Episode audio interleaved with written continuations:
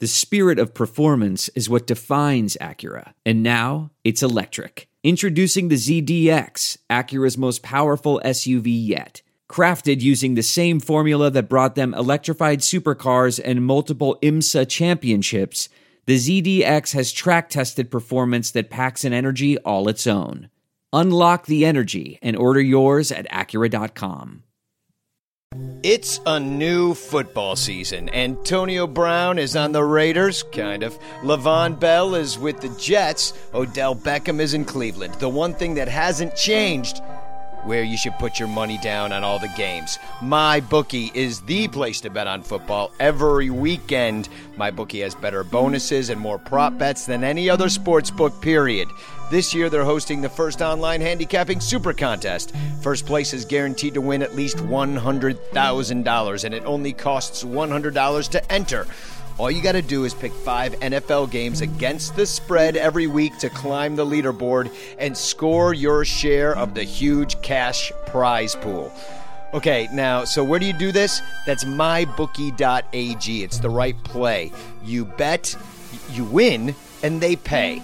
They've got live in game betting on every NFL game, the most rewarding player perks in the business. And for you fantasy guys out there, you can even bet the over under on how many fantasy points a player will score each game.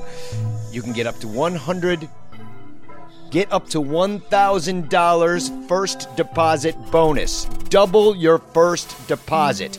All you got to do is use promo code CHAIR, C H A I R, to activate the offer. Visit MyBookie online today. That's M Y B O O K I E. And don't forget to use the promo code CHAIR, C H A I R, when creating your account and claim that bonus.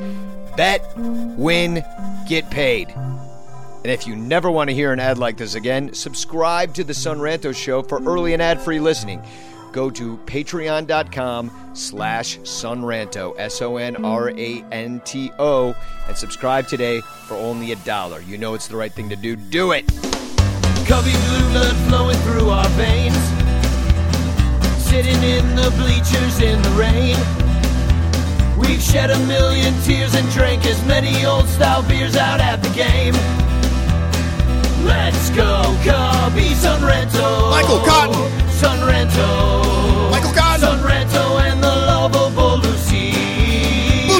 Mucho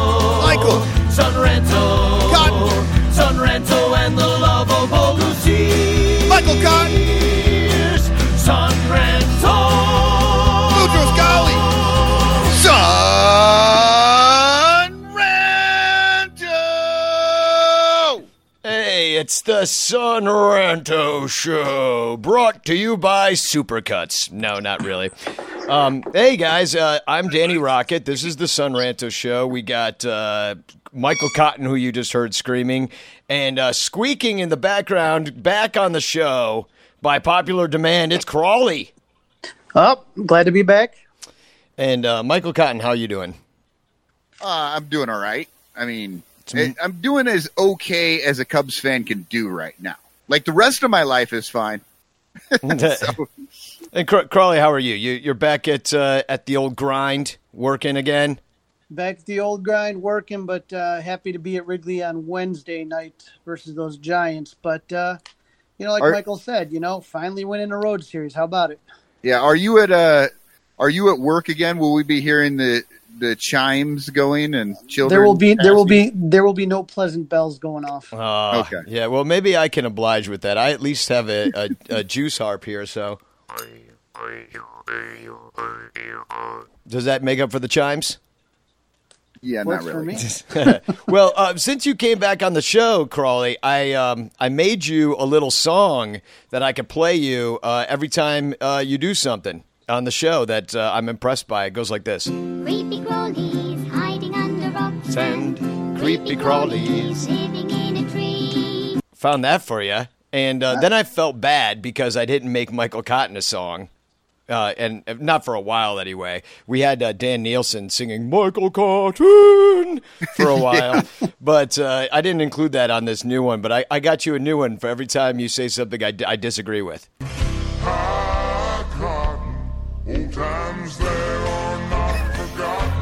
High Cotton by Alabama. Yes. What do you think? Um, I, I should speed that up a little bit. Let's see. Should, let's uh, let's try it fast. Let's see. Oh, that's the one, right? Yeah. That's sure. Yeah. And then I and then I did one for me when I say uh, something incredible. Yeah. Rocket Man, he's always right about the Cubs. so uh, we'll be playing those throughout the show at everybody's uh, annoyance. But yeah, uh, thi- this has just become like the you know like the most braggadocio show ever for you right now, Danny. Yeah, exactly. I w- might as well start there. so, and uh, I did want to say thanks to everybody who came out uh, to uh, Gallagher Way on Saturday to come see the Bleacher Bum band play. We, uh, you know, and man, thanks to my band for showing up because they just learned all these songs, you know, and I put them Yeah, up there. how'd, how'd the show go with the the zombie bleacher bum band? It was awesome. Uh, we were like a more jangly, like 60s rock band, but it was really great to play outside of Wrigley, and the stage was awesome. And Joe Shanahan, who runs the Metro, was there, and he loved us. So, like, that's all good. So, we worked it out. Like, we did the best we could. And um, it was so much fun to just be playing that event. And I went and saw Antibalas last night, and that was that was amazing. I love Afrobeat music, and if you don't know Antibalas, you should check them out because they came in from Brooklyn, but they've made Chicago kind of their second home. They love it here, so at least that's what they told the crowd. You know, we were Oh dri- yeah, of course. we were driving in on Lakeshore Drive. you know. So Now, uh, how- now, what did you think of that whole block party? Really was uh, so? Was it the second one? I don't know. I, I mean, I wasn't aware that they did it last year, but uh, I mean, if maybe they did, uh, it was fun. Fun as hell. A lot of people showed up. They had uh, bands that were very popular in Chicago, and I think Metro kind of booked it along, you know, with G Man and stuff. Yeah, I was gonna say. I mean, it, because it doesn't necessarily have the the feel of Cubs on it. You know, like it was obviously it was at Gallagher Way, was at the park, and all that. then it would be country music, all singing about like Republican morals. yeah, well, yeah, exactly. if the Cubs were in charge, Bill, like- Billy Corgan would have been out there. Yeah, let's get himself. yeah, it'd be uh, Pearl Jam. Well, no, you can't put Pearl Jam in that. They, he's got to play inside. That's the next step for the band. Playing well, at first I think we try to get in the metro and play hot stove cool music. If we could play that, then I feel like we made it. Next step. Next step, we open for Pearl Jam at Wrigley Field. Oh, that would be I have. I have lofty goals. I have lofty Yeah. goals. So uh, we're going to try to get another gig uh, at the end of September. I'm going to email them and and uh, try to get something like. D- d- there's a Cardinals. We play the Cardinals at the end of the season, so that should be fun, right, everybody? but You um, guys should really play. At some point, they need to get you at Cubs convention because you would be perfect in the fucking doldrums of winter on the you know at the hotel there.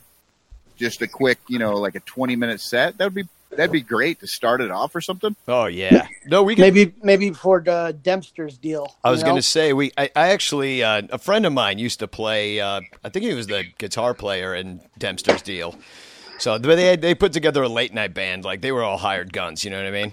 Oh yeah. So anyway, we're going to try to play one of those, if not both of those, uh, Cardinals games, like on that Saturday over those last two weekends. I think uh, we we should go out, no matter how this season ends for the Cubs. Uh, we're going to go out rocking, or or launch the playoffs rocking. So. Um, so yeah, let's get into this. Uh, Cubs, they finally won a goddamn road series. It took three motherfucking months. Uh, to- And the road series had to be in two completely Completely. different places. yeah. So technically, they didn't win in Pittsburgh. They split in Pittsburgh, and they won the one game. Uh, not e- that's not even a set anymore. The one game. It's almost like Right. a promotional, whatever. No, But it's it's like a makeup. they- You know, it's it's kind of like when they played the Astros at, uh, in Miller Park. Miller Park. Like, yeah, yeah. I, I'm just going to say though, I don't care if it was the Little Sisters of the Poor with the corpse of Mother Teresa pitching. I'm ta- I'm taking it hundred percent as a victory, and I had a little bit of champagne, partly because I drank too much, and partly because they finally won a goddamn road series. So I was going to celebrate. I don't care what bum they had out there. I don't care what team it was. shit, you know, the Marlins, the White Sox, all these terrible teams have had road victories this summer. Oh wait, wait, yeah. Celebrate. Are you you're talking about the teams that have just recently beaten the Phillies and the Pirates, and the Cubs shouldn't have had any problem with these two teams. Yeah, Correct. And it took three whole months. The last time that it happened was uh, against Washington D.C., who we face this coming weekend. And um, sorry to give away your secrets, Cubstradamus, uh, but uh, that was back on May nineteenth. That is crazy. And then I saw Kamka, tw- uh, Chris Kamka on Twitter tweeted out that this is the worst home road differential since 1933 when they You know- went 30 and 45 on the road. This team's worse. But I'll, I'll tell you, Danny, this is what we talked about the last time that I was on here is that it's just, it is, it just, it defies logic. It defies the odds. Like it just doesn't make any sense. And that's, that's why this team has been so frustrating that if you've been on Cubs social media, Twitter, whatever, like people are just losing their minds over this because it makes no damn sense. Yeah, it's it's the absolute like craziest feeling that we, here we are deep into August. The Cubs are in first place, and nobody's happy. Well, well because they look like nobody's shit. fucking happy. Because they're losing in stupid ways. You know, I mean, you know, for example, this so-called uh, road series win, it should have been a sweep technically. Um, there's two things, reasons that it wasn't. A, they didn't score any fucking runs. I mean, they scored enough to win almost, but then you know that we got fucking bull bull penis to death. And then even in one of the games they won, they barely scored any runs. And it was tight the whole time. Finally, they fucking made it happen after like learning how to play little league again and sliding down a hill on a cardboard box. Like, Yeah. and that's what people are crediting, which is crazy because you're like, no, it's they didn't win a series because they're a good baseball team. It was that they learned to be children again by sliding down the hill. But so, which is ridiculous because obviously the Pirates were there doing the same shit, right?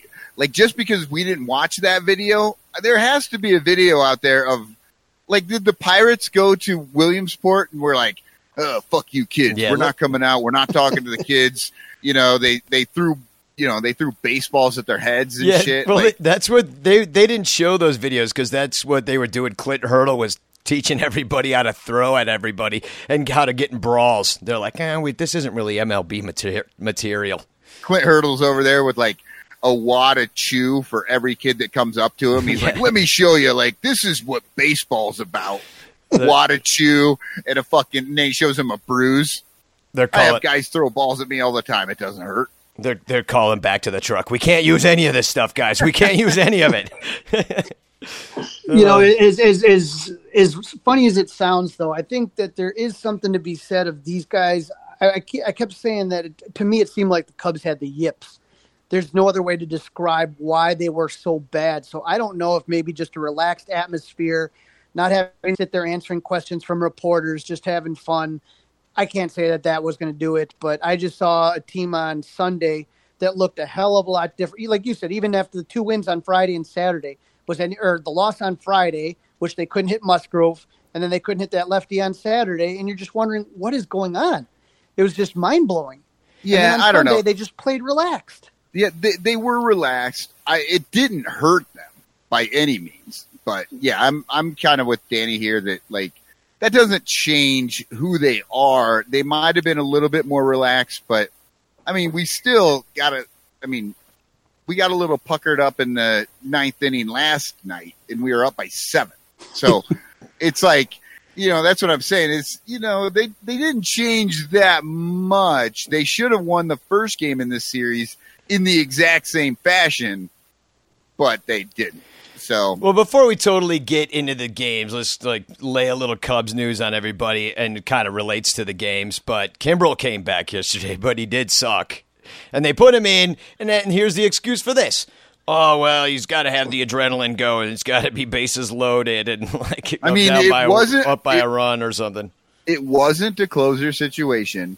There really was no point to him going out there. I I mean, he just I get it. He just came off the IL, get him a little work in a low leverage situation, but don't we understand? Like, almost everybody believes that closers don't do well in non-close situations, regardless of the situation.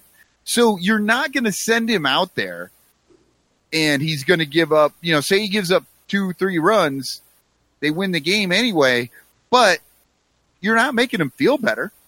He's not coming out of that like he didn't feel good last night when he left that game.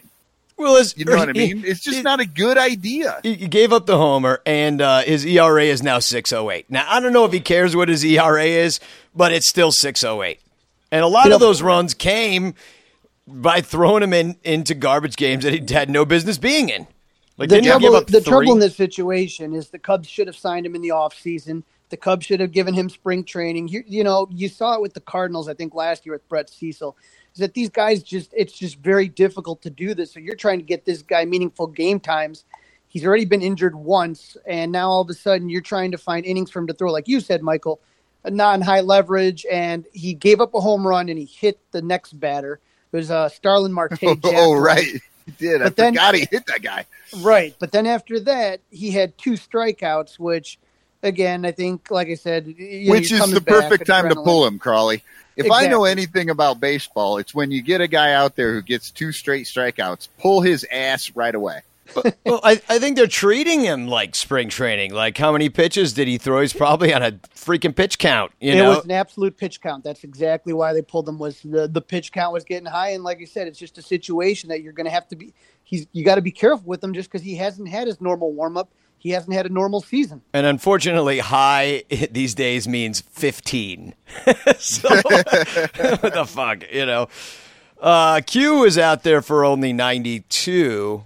Um, I wondered why they pulled him, you know, in, in that game three there. I mean, just like because the bullpen's been so terrible, just like let him have a couple days off and like sort through things. I mean, Yeah, and we're going to talk about Q. He's been amazing Oh, this yeah. month, and he can totally go another inning. Like ninety-two, he goes out there and pitches, say twenty more pitches, right? Like a twenty-pitch inning is not a great inning.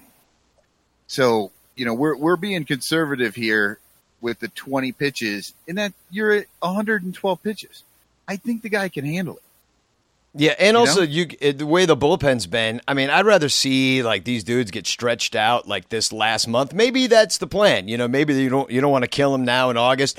Then you stretch them out a little bit more in September so you can get more innings out of them in the playoffs. Because if Q it's Q not going to matter if we don't make it to the fucking. I know. I know. But so it's tough because it's like a tortoise and hare thing. Like, you know, how do you manage the overall like pitching staff, you know, when it's been I mean, there's been more turnover in this pitching staff than there has been on this show this year. and that's saying a lot because we've had a lot of guest hosts this year and uh, a lot of like uh, you know so but i'm saying like the whole pitching staff except not really the starters but the whole pitching staff in the bullpen has been totally different and like you don't even know who you can trust back there because you know you just don't know everybody's like capable of a shit inning at any given time in well, fact because a it's a bullpen, and all Yeah. bullpens are like that, and b everyone in the world knew that the Cubs didn't have a great bullpen, and they didn't do anything in the offseason to fix that, and they have been just patching that shit together through this whole season. So why would you feel comfortable with anybody back there? It's it's been a mess, and I keep thinking what would happen if the Cubs didn't trade for uh, Castellanos, and what would happen if it wasn't for the uh, emergence of Rowan Wick, who's really kind of come on and just absolutely saved this team. It's been a Well, he saved that game on Saturday. Uh, you know, he he Chatwood walks the leadoff man because they were trying to stretch him into uh, like a three inning save there, and uh, then uh, Wick came in and saved his ass. But yeah, you're right, man. Without him and without man, if Castellanos, especially from the right side, like somebody needs to be able to hit left-handed pitching because nobody else can on this team. You know. Right, those two those two guys right now. If you, you know, I don't know what's going to happen in the next month month and a half of baseball, but if those two guys right now have kept you in it when things have been looking the bleakest, to be honest. Yeah, they really have. And uh, well, uh, let's give some love to the Cardinals and the Brewers for also sucking through this entire stretch. Yeah, playing true. the exact same way the Cubs are. So, and they sent Duane Underwood down when Kimbrel came back too, and um, you know, kind of, kind of speaking of uh, like the moves that are moving around. Zagunis was up, but he didn't play last night, did he? They had No. Yeah, 20 he got a he got one at bat. Oh, got I one think at- he got a pitch hit at bat because because they were talking about it. his nickname is Goonie or Yep. Goon. Yep, yep. you know, yep. and they're talking about it being like uh, hockey stuff. So Oh, that's but- the only reason. Because honestly, it said Goon on the back of his shirt. I didn't know who the fuck they were talking about until they showed his name on the TV. You're like, oh, how did he? I was here, and he was like a 26th man, right? yeah, they they got to have an extra player yesterday for what reason? I don't know. because of the neutral site.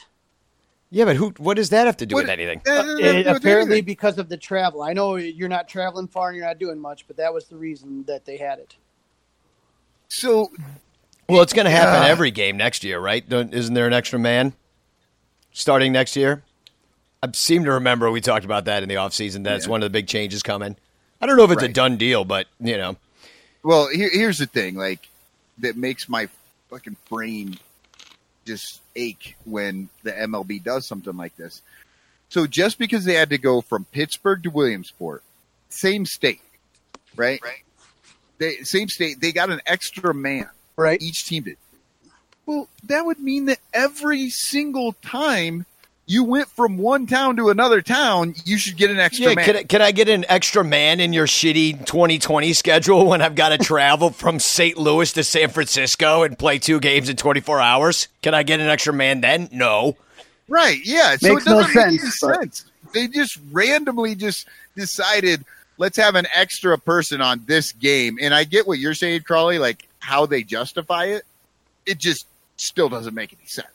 No, it doesn't make any sense. And and honestly, I, I think Len Kasper's talked about it a couple of times. What would make a hell of a lot more sense is to have a 30 man roster, but only 25 guys you're allowed to play every day. I, I think that's where we're going. I think that's what uh, when they were talking about adding the extra guy and stuff like that.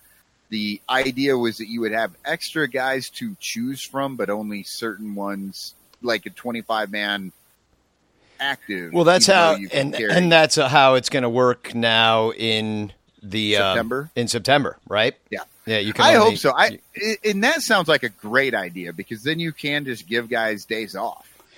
Right, and you don't have to do the shuffling of the lineups or the guy, you know, he's gone he's down one day, hides in the closet, and comes back out the next day. None, none of that silliness. You know, and when when you get into those 14 inning games, I mean, that's You- just you won't- You won't have hop along, uh, bad leg Descalso stumbling yeah, around who, who- bases. who, and- by the way, is killing it down in AAA. I guess his foot is totally healed. but he- no, you he, he's it's being evaluated. The only way he is getting around the bases is that he gets to try because he's hitting home runs. yeah, amazing. He's already got let's see, two home runs down there in four plate appearances. so, boy, I I, know that's a, a small sample size, but oh wow. We could use that in September. I mean, who knows? Maybe he comes up and is a valuable piece of the, you know, the situation. The pressure pressure's off down there, and he'll come up and just be a role player. And I don't know. He shouldn't start, for, but maybe I don't know. It- well, yeah, It's depth, still, it's depth. I still don't know what the end game is for that guy. Yeah, because it's just been so bad. There's like nothing you can do. And plus, like, what are you gonna? I mean, because Be- Benny, Benny. Oh, I got to play the song. I got to Benny, play come Bill. back. Yeah. Benny, come back. Any kind of Van Fancy. There was baseball. And everything. Here comes Artie. you. I like playing them together. Benny come back. Benny, come back. Any fan can see. You can blame it there on was Julie. baseball. It's like a round. She was wrong, and Just can't live without Benny you. come back. You can blame it on On Julie, she was wrong. We can't win without you. Yeah, because Benny's gonna come back. And what's uh, Discount's gonna take away ABs from him? Probably not. I mean, he's just, you know. So this is this is the weird thing. So like, if the guy's not on the roster, well, but I guess he is on the forty man. He's just on the IL, like because it, it, it's that weird thing. Like if they're not on the roster before September first, then they're not eligible for the playoffs. Correct. He's on, yeah, and he's on the 40 man roster. Just But on, he's on- I, IL. Yeah, he's but he's on the So IL. he would be eligible. Zobrist would be eligible too if he comes. uh, Which I mean, I, everybody thinks he's going to Tennessee right now, right? He's going. Yeah, they said he's not in Iowa, so he's going to be in Tennessee. So I don't know if he has What some if- stuff to take what if care he of comes- home still, but Yeah. Well, Tennessee's where he filed for divorce, so uh, Correct. yeah, might have to yeah, go well, sign a few also, papers. Also, Tennessee is where a lot of hitters go to get back. You know, like you think of it like going down to AAA as the top level, but they send a lot of guys to Tennessee if they're just hitting, if they're just trying to get you know back into shape. Uh, you know, the Double A for whatever reason, the Double A seems to be like where they're developing I mean, the I. I kind of thought, and maybe it's not true, but I mean, nobody knows that he's coming to Tennessee. You think he just kind of comes up on Tuesday? Uh, I mean, I mean, I don't know. I'm just putting that out there. I mean, I don't know how long it takes him, but you know, he's. I think he's been doing pretty well from all. I mean, I know they're only talking about when he does something good on yeah, they Twitter. don't they don't tell you about the you know the two strikeouts and then when he got picked off first. Yeah, you know, this is I've never kind of really the only comp that you have to this is the Sandberg situation years ago, and and even then he he retired and then came back later uh, at, to start the season. But this is bizarre in the way that the amount of time he's been gone, and then also the amount of like what he's doing is he's you know he was at Myrtle Beach for a couple di- for a couple like I think like a week, and then they just do it a week at a time, and they keep moving him around. Yeah, And he's so just playing like one series with the team, right? yeah, it's weird, right? Right, he's doing like about a like a week at a time, maybe one, maybe two series, and then going back home, and then he kind of pops back somewhere else. So uh, you know, it's one of those bizarre things that I don't know how ready he is, and I don't know. Uh, you know, there's the physical aspect of the game, and there's the mental aspect of the game, and I don't know. You know, if he's always going home and all that other stuff, I don't know how it's going to play out. You know. Well, it's a lot different. I I know that I've heard from ball players that it's considerably different. To in fact, I think Ron Coomer said this the other day, but I've heard it before from other people that the difference between playing in a major league baseball stadium and a minor league baseball stadium is significant. Like, just he's like, even when you're trying to catch a ball, you don't have like you usually have the backdrop of a sky. You know, when you're trying to catch the ball in a minor league, in a major league stadium, you have a backdrop of people like standing up and drinking beer. Not only that, they were talking last night about how they had added lights for the game last night because at some of the stadiums, you know, the, the lighting may not be exactly what it is in a night game or something like that. Oh, especially at Wrigley. Yep. Well, he's used to it from Wrigley. It's the darkest stadium in the league. But I'm taking a look here. So far, Zobrist has p- played nine games with three different minor league affiliates. So Yeah, played- see, that's why I was thinking he was just he's doing like three game series and then but he, what he, what he did was he did Class A with South Bend first. He played three games, and then went three games with Class A Myrtle Beach, which again that's low A to high A, and then he did three with I or he did three with Iowa, which is Triple A, and now he's going three with uh, the Smokies, which is their Double A. So there's really, like I said, there's no rhyme. or- I mean, they may have a rhyme or reason. I just can't figure it out yet. The Ben Zobrist Magical Mystery Tour. right. So, I mean, I don't know I forgot how many he, I forgot he was in Iowa first. Now he's in Tennessee. Now Right, and he's he's two got a home in and Iowa. he's he's got a home in in Nashville. Well, we So we know he really pounds um, high A pitching because he had two home runs there. So right. Both and Yeah. two for eight against Triple A pitching. Yeah, both both solo shots too, so he'll fit right in back in on this team. Well, in, in two for eight, so on uh, you know the AAA pitching, that's not you know that's not bad. It's two fifty. We'll take it. Yep.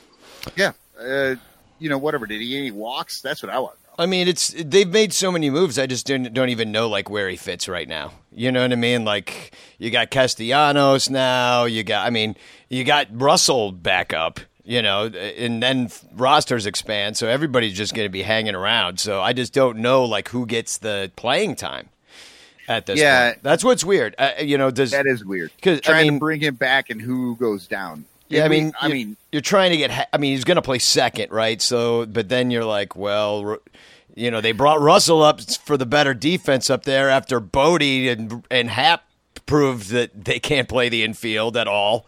yeah, You and? I and I prefer Russell going down just on personal reasons, but he's clearly the only guy they have that can take Javi's spot if he goes. down. Yeah, he's the only backup shortstop because when Javi got sick, and then there was nobody, and it was just terrible. And then they lost because of it, pretty much. Yeah. What'd you say? Yeah, and and, and you got to take a look here. There are so many now. You just got this hodgepodge of you got you got Kemp, you got Zobrist, you Kemp. got Bote, you got you got all these guys, and you're just going to try to figure out Descalso. All these guys are going to come back, and how you're going to get these guys at bats or how these guys are going to get playing time, I have no idea. Yeah, I mean, it's unless the games go like 15 and you need lots of pinch hitters, like nobody's getting in. It's just going to be a lot of like old old guys sitting there. But hey, us old guys love sitting there, so it might go well. um, and then the last bit of Cubs news before we get into the uh, the, the meat of the program uh, is. Um, well, the spring training schedule's out, and I, that's not really exciting news. But you know, uh, you can look at it, start planning your trip. Uh, the only really like weekend that looks good where you could see, um, there's two of them where you can see games at Sloan. Is either the like a bunch of games at Sloan, like in a row, like the 19th of March, 20th of March, and 21st of March. There's games three days in a row at Sloan, and that's the most in a row over a weekend, if that's what you're looking to do. And then there's like Brewers and Mariners on February 29th and March 1st. Are you guys going? I missed it last year completely because I got sick. Yeah, I don't know. I mean, I'm going to try, but I'm also kind of, you know, I'm, I'm looking at the London trip also. Uh, yeah, I think I'd rather go to London than Phoenix again. Oh, I'd rather go to London anytime. rather Right. So I'm just kinda there's not a around. lot of places I wouldn't choose over Phoenix. I don't like going there. The only reason I do go there is because the Cubs are there. Uh, so I'm never planning it. Let's just say that. Sometimes I go, Yeah, but I, don't plan it. Yeah, if I go, it'll. uh, I'm gonna try to. But the reason I want to go, I was talking to Bleacher Jeff about it last night, and we were like looking at the schedule and wondering if we wanted to play some like out of town gigs and like do kind of like a Cubs caravan trip with the Bleacher Bum Band, and we go and like rock a show and catch a couple games. And like basically ruin a city like St. Louis or something. you know and uh, so we were talking about that and just making plans and, and i was like well how about spring training? So maybe we'll you know catch one of those out there because that could be fun. Um, last time though i mean i don't know why our events always end in fights. We're a peaceful band. We sing a song called no fighting in the bleachers. And like the last time we played spring training you know people got kicked out of the bar for peeing on the side of it. Um, fucking uh, even John Baker Day, which is four domestic violence. There were two fights and people got kicked out of it. And I'm like, what? There was a just- fight after our gig, um, a couple months ago. Hey, people keep fucking around, and we're going vegan. It's going to be a vegan party. It'll be uh, cucumber juice and fucking you know non-alcoholic beer. Like it'll be nothing. Okay, I'm gonna have to play it. We will we will turn this fucking car around. oh god, I love your new sound. I pretty much only need the high cotton part, right? I can Oh, just yeah. go. You, you, Yeah, that's all you I should need. really start it with a uh, with a bong rip. High cotton. Yeah, that would take effort. Um, so you know how I feel about effort.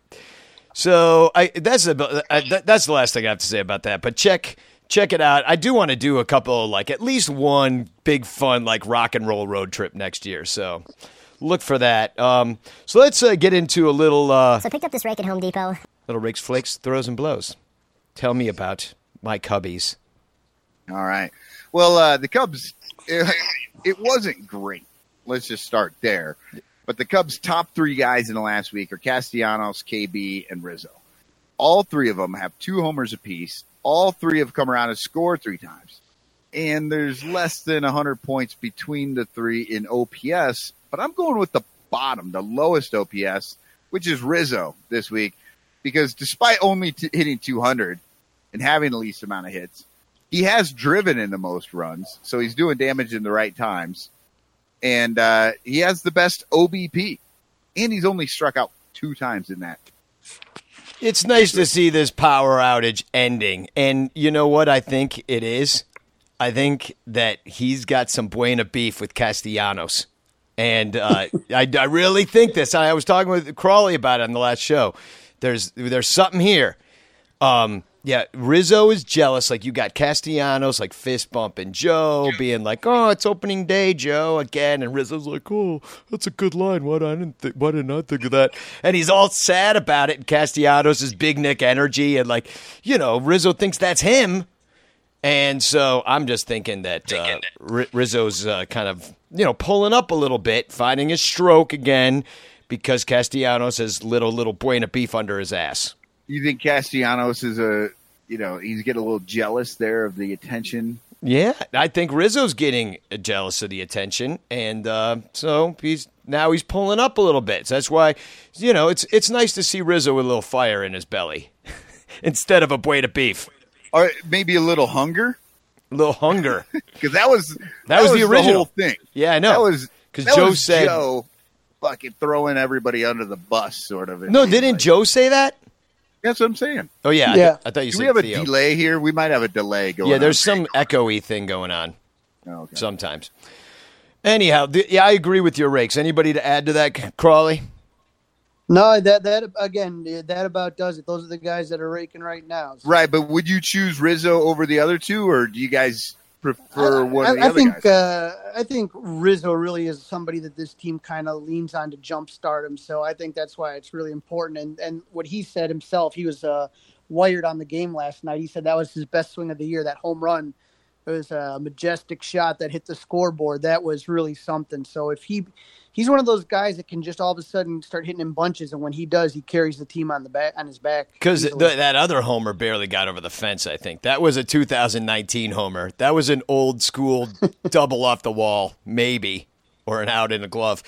But that's I, I forgot to mention that the uh, mic up. That's another thing he said to Castellanos. He goes up to him. He's like, "Hey, this is your first Sunday night game," and I was like, "That's a little like, it's a little uh, snarky there." It was a little weird because I mean, Castellanos is not a rookie.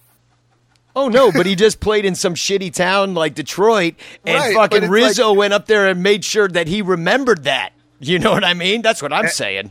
Yeah, it, it, I- I did hear that, and I wondered, like, it was odd. I have to assume he meant this year. I don't know because That's not how we said it.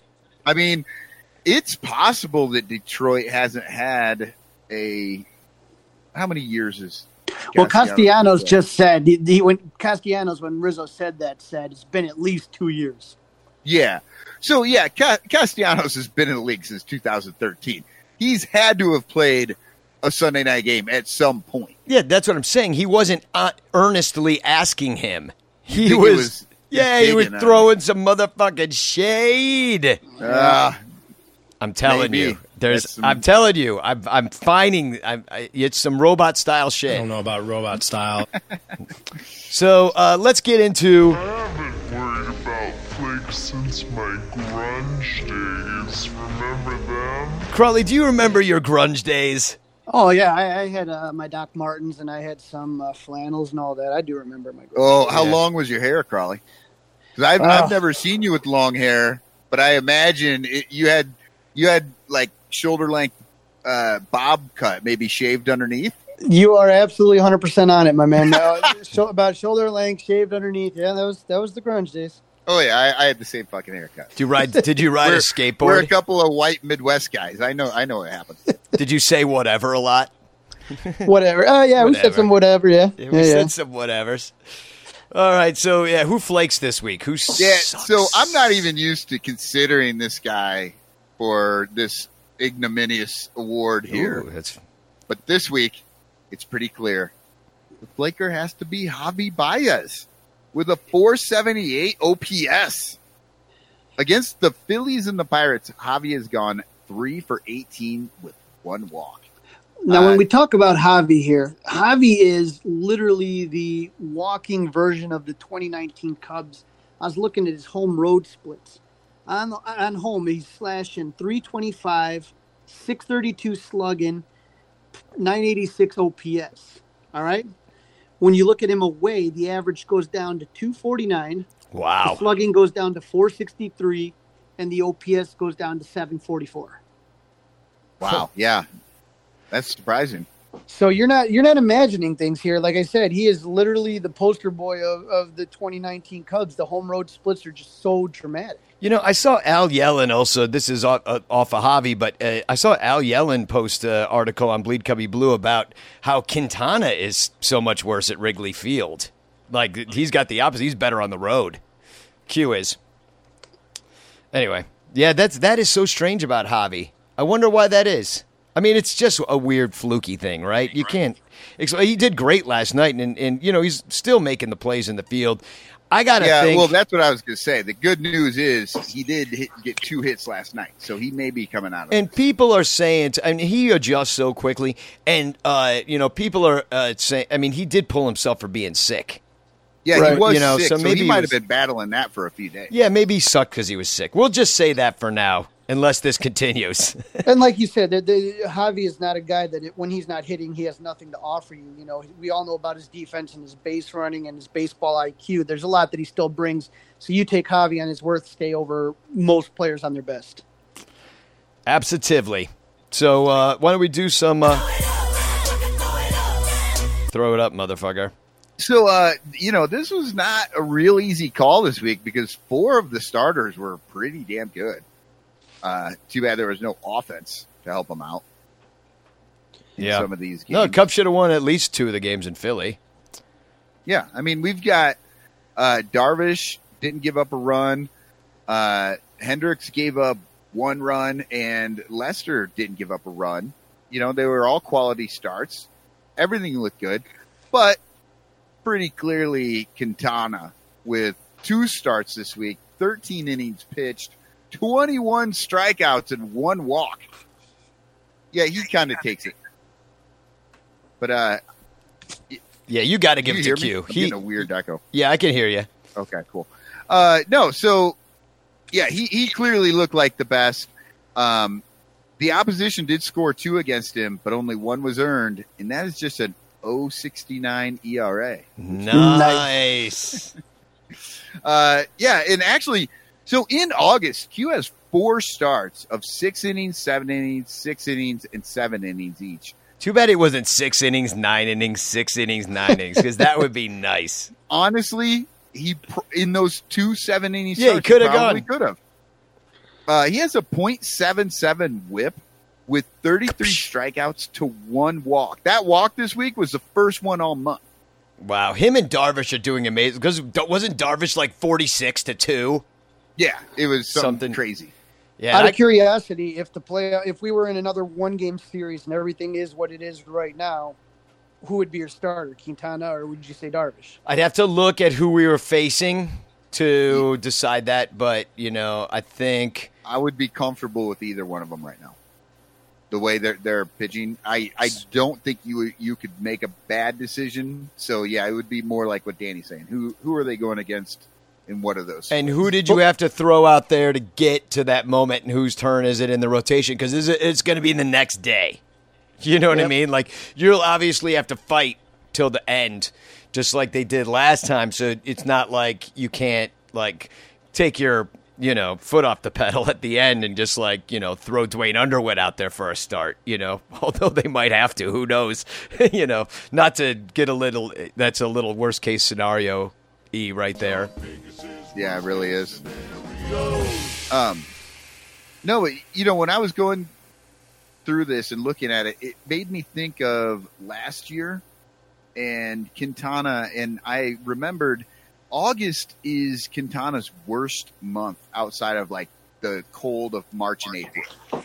You know, like he's always played in Chicago, so it's like you know playing pitching in Chicago in March and April is always going to be kind of crappy. But uh, outside of that, August always his worst month. This year, it's his lowest ERA in a single month of his career at 1.38. Wow. Yeah, so like, I mean, he's kind of.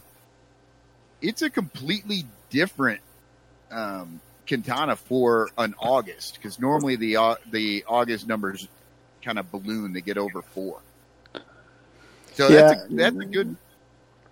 I mean, it seems like it's trending in the right direction. Yeah, if we were playing the Cardinals, I would just have to like look up, you know, like Right. who, who should go, and then it's really hard to like, I guess, take myself off of, you know, the idea that Jon Lester, who absolutely has not earned anything this year to be able to be the number one guy, but that that dude has been your big game pitcher that starts the first game. If it wasn't Jake Arrieta, you know, back then, but you know now maybe the the you know because Quintana's kind of your number five is how you think of him in a weird way.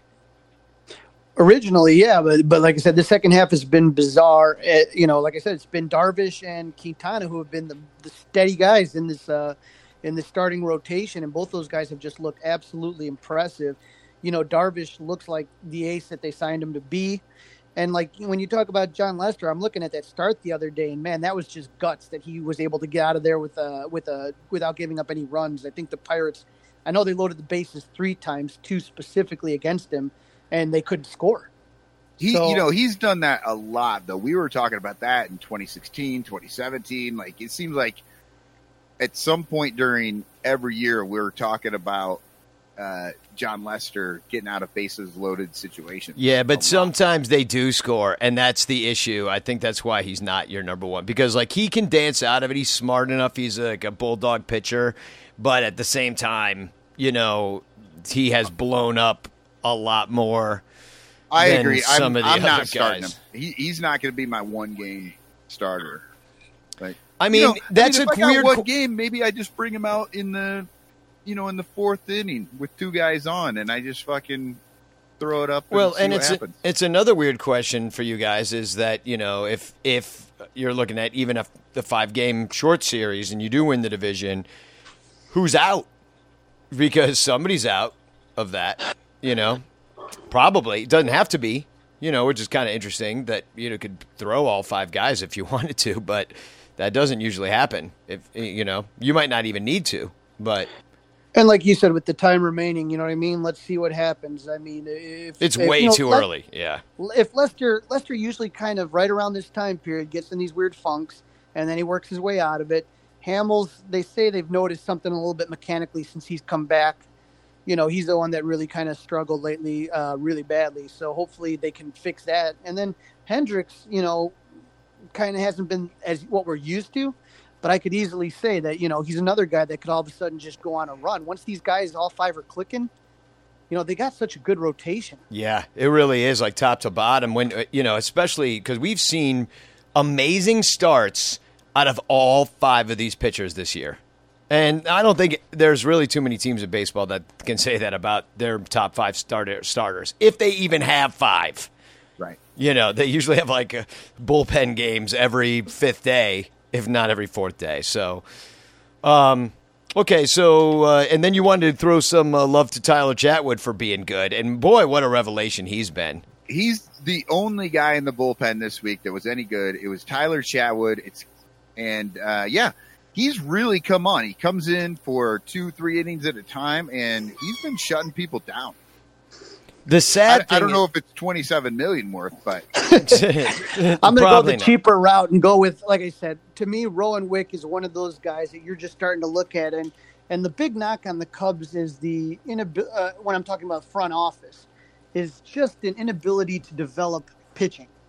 And that's the thing right now where you're kind of taking a look at and saying, like, okay, we don't have any young pitchers in the pipeline, you know? And like you said, Chatwood's, God, compared to last year, a lot better, but still 27 million, you know, for, for a closer. The, and he's not, really even. He's, closer. he's a long man, He- Long man, just yeah. your long man. mop up dude. In a way, and and you're a guy that can take some extra, like give you a nice short start right now if you need it. You know. Right, but to see Rowan Wick kind of come in and and you know they they were able to pick him up and and that's kind of one of the things that you say to yourself, where are these young guys down there that are going to be able to do that? And I, Wick's the one guy that's just really impresses you when you see the ball coming out of his hand and the the reactions of the hitters have really just kind of impressed me and and not a guy that's sitting there walking or beating. I just don't feel like with Wick. With with Chatwood, and I think maybe from last year, I still have some, you know, a little PTSD or something. Uh, Definitely. but when it comes to Wick, I'm calm when he's in the game. I don't think something bad necessarily is going to happen because of Wick. Where with Chatwood, I'm always just waiting for the wheels to fall off. Well, and Wick's the only one that strikes anybody out these days out of the pen. You know, he's got 20 strikeouts in 17.2 innings. Uh, I mean, you know, the the whip is up there. You know, he's he's given up seven walks too. You, you know that that's been a bit of an Achille- Achilles heel for the Cubs in the past. Although I got some stats to share about how amazing it is, and it's mostly the starters that are not walking guys this year. Um, specifically, well, Kyle Hendricks really never did, but specifically, you Darvish stopped walking people completely, and he used to walk a lot of dudes, and then Q, Q didn't walk any, hasn't been walking anybody either. Um, all right, where were we? How about blows? You just put your lips together and blow. Yeah. So, you know, this was this was tough because everyone is terrible in the bullpen. And Hamels imploded in Philly. Um, I think, you know, he might have been sick. So, uh, I mean, maybe I'd give him a pass because he was ill. But can we just give it to the entire bullpen? Pedro Strop has been particularly bad. And Kimbrel was shaky last night with that first pitch homer. I don't even, I don't really even know what to say here. Like maybe All we right, just go okay. straight to the yeah, next bit. we're, we're going right in. Welcome to the state of the bull penis. Uh, it's where we discuss the Cubs' bull penis. Uh, I would characterize the bull penis as misused and abused. And I'll tell you why. Um, I mean, first of all, I think there's a lot of blame for uh, Joe Maddon, and we could got to start getting into game one here of this series. Uh, you know, the game that the Cubs blew at the end. You know, you got a situation in this first game where you Phelps. But I, I forgot what a clean, beautiful eighth inning looked like. You- because Phelps really helps when he goes out there. And two strikeouts, uh, just totally clean. Um, did how many pitches? Thirteen pitches. That's that's pretty good. So then Kyle Ryan comes out there. He gets an out. And then there's like this infield hit that wasn't even his fucking fault. Right? Because it was uh, like Bote again is standing at third base for some reason, even though he he forgot how to play infield. I don't know what the hell. Oh, or, you- and you're talking about the the slow bouncer that Javi Had snagged with a bare hand. Yeah, yeah, but but uh, unfortunately, Bote can't snag it with a glove. Yeah, that was He weird. olayed it. He olayed it because he doesn't get in front of it. He like olays everything. I don't know what his fucking problem is. He get hit hitting the balls recently. He can't get in front of it. I don't know what the issue is. They're supposed to have like the best like infield coach in the world with Butterfield, and like Bote looks like total garbage out there. Yeah, So he, that he was had a- a rough week. So anyway, my point about the bullpen is that then Joe goes and he's playing the matchups. I understand, but Joe goes out there and he and he changes pitchers, and he brings in and and Kyle Ryan has been great. Right, that was not even a hard hit ball. That was not a base hit. He already got an out in this game. Like, you know, leave him in. Right. This is this has been a common thing with Joe for the entire time he's been with the Cubs, and we've talked about it a lot. Something happens; it's out of the pitcher's control completely, and yet Joe goes out there and pulls him as if the pitcher did something wrong. It's it happened game seven. That's how Hendricks ended up leaving the game because the ump missed a call. yeah. He walked a guy and then he fucking pulled him. Like little shit like that. We see we've seen this through the whole time Joe has been there, and it is super frustrating. And you know, I gotta. I hate to ever agree with Alex Rodriguez, but he talked about sometimes the in the craziness of constantly going to the bullpen. Like I know KC wanted doing that the World Series with that amazing bullpen, and if you have that amazing bullpen, sure. But what gets me nervous about this is, like you said, all of a sudden one little fluke thing happens, and now you're starting to go lefty righty, lefty righty, lefty righty. Well, if something goes wrong and you've used your lefties and righties in the sixth and the seventh, now you've burned your bullpen a lot and all of a sudden you don't have anyone else to get up there except for the, whoever the worst last guy is on the bench. I just, like I said, I just kind of feel like if a guy's rolling and he's getting outs, let him get outs unless there's some sort of huge disparaging split of some sort, I would I would see what the guy has. You know, I, I totally agree with you, Crawly. How many times have we seen a guy go out there, maybe strike out the first two guys, or he throws one pitch, gets an out, and then they pull him? Like that's that happens all the time in baseball. And I, I've never understood it. It's like the guy is clearly feeling it, even if the next guy up he doesn't have great splits against. He's feeling it right now. Maybe give him a shot. I mean, if it's a tie game or a one run game in this ninth inning, you know, maybe that makes the situation a little different. But we see this shit in like the seventh inning all the time. Right, and then all of a sudden, the guy that was feeling it and was hitting his spots, the next guy comes in, and for whatever reason, he's not. Now Yeah, 'cause you- he's now you cold. create a situation. He's cold. He's in a dirty inning. Well, he's in a dirty inning. Not only that, but then it's specifically in this game. Talking, you know, it's Kintzler, who just gets back from being hurt. Oh yeah, totally rusty, and they and they put him in a in a high leverage situation. They, he's the guy they should have been in yesterday with a seven run lead. Exactly. Coming off the IL. That's where he should have been instead of, yes, in the highest.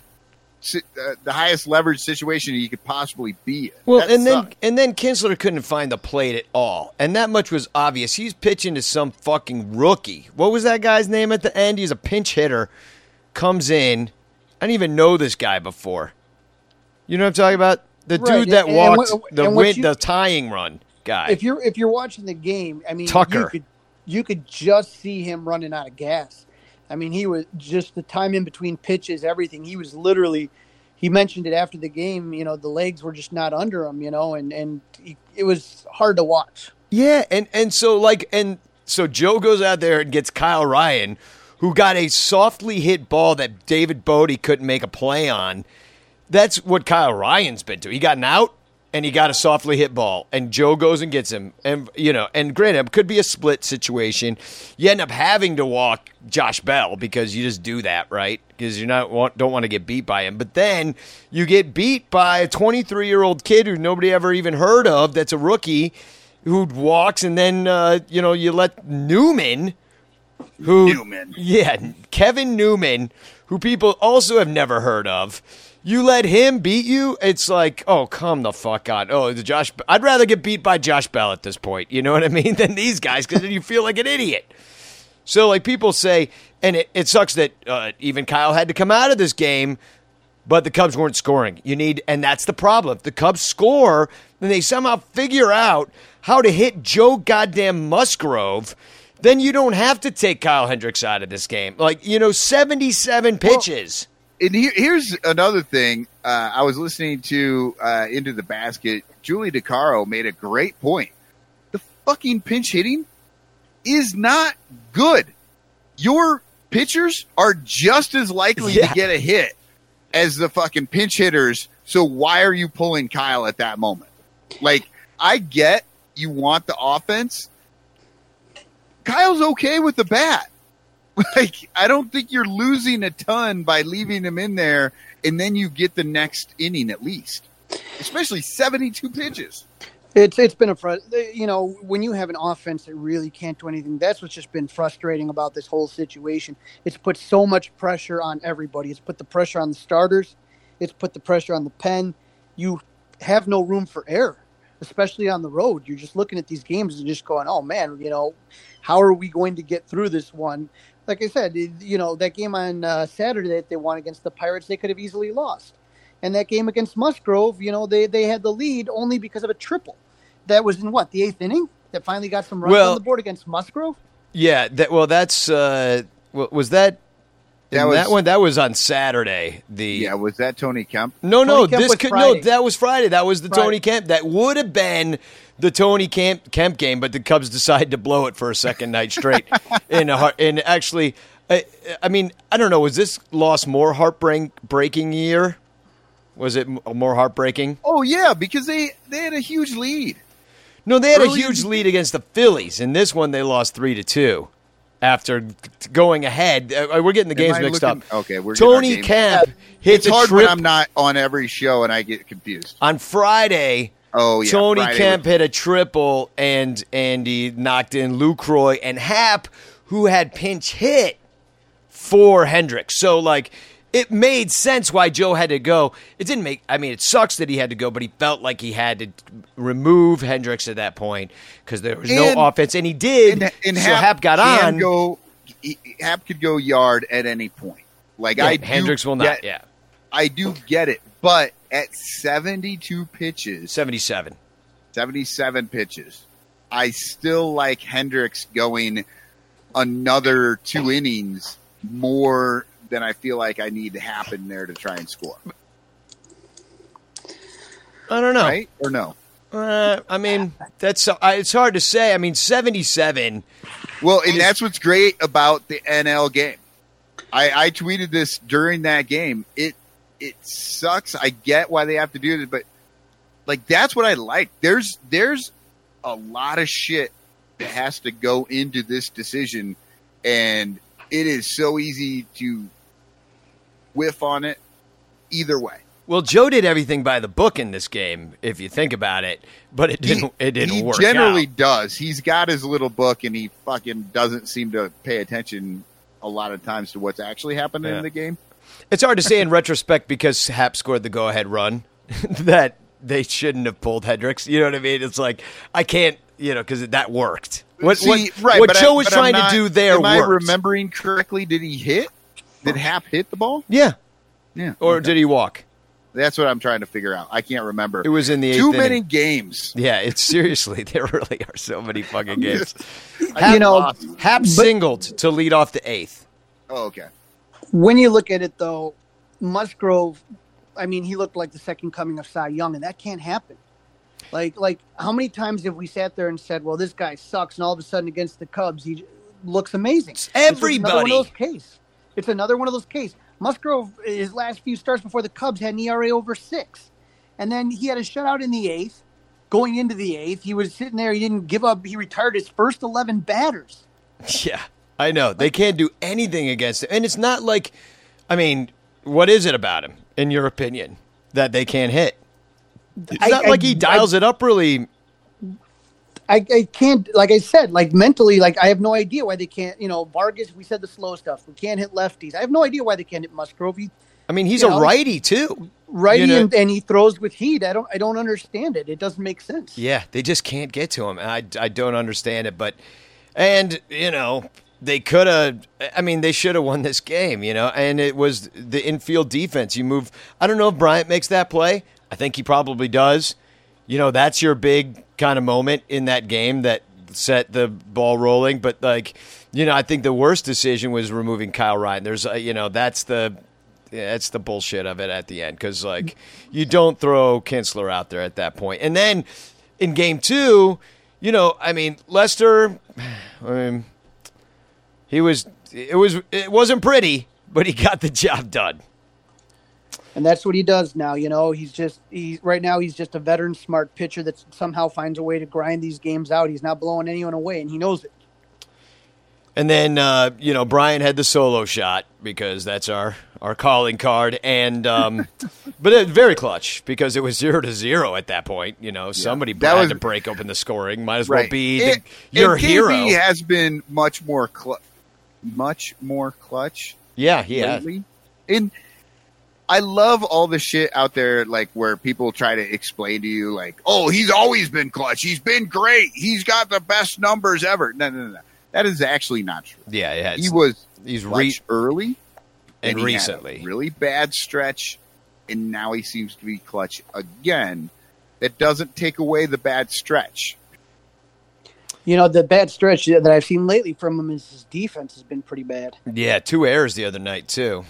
Um, He had one the other game too. He was uh, he's been uh, I don't know. It's uh, you know between the defense this year is the one thing that really has me perplexed more than anything, just because it's been so good under Joe Maddon, and then just recently it's just been so this season's just been awful to watch. Sometimes. Yeah. so- well, I'll get to that when I tell everybody uh, the Durr stat later in the program. So stick tuned for that.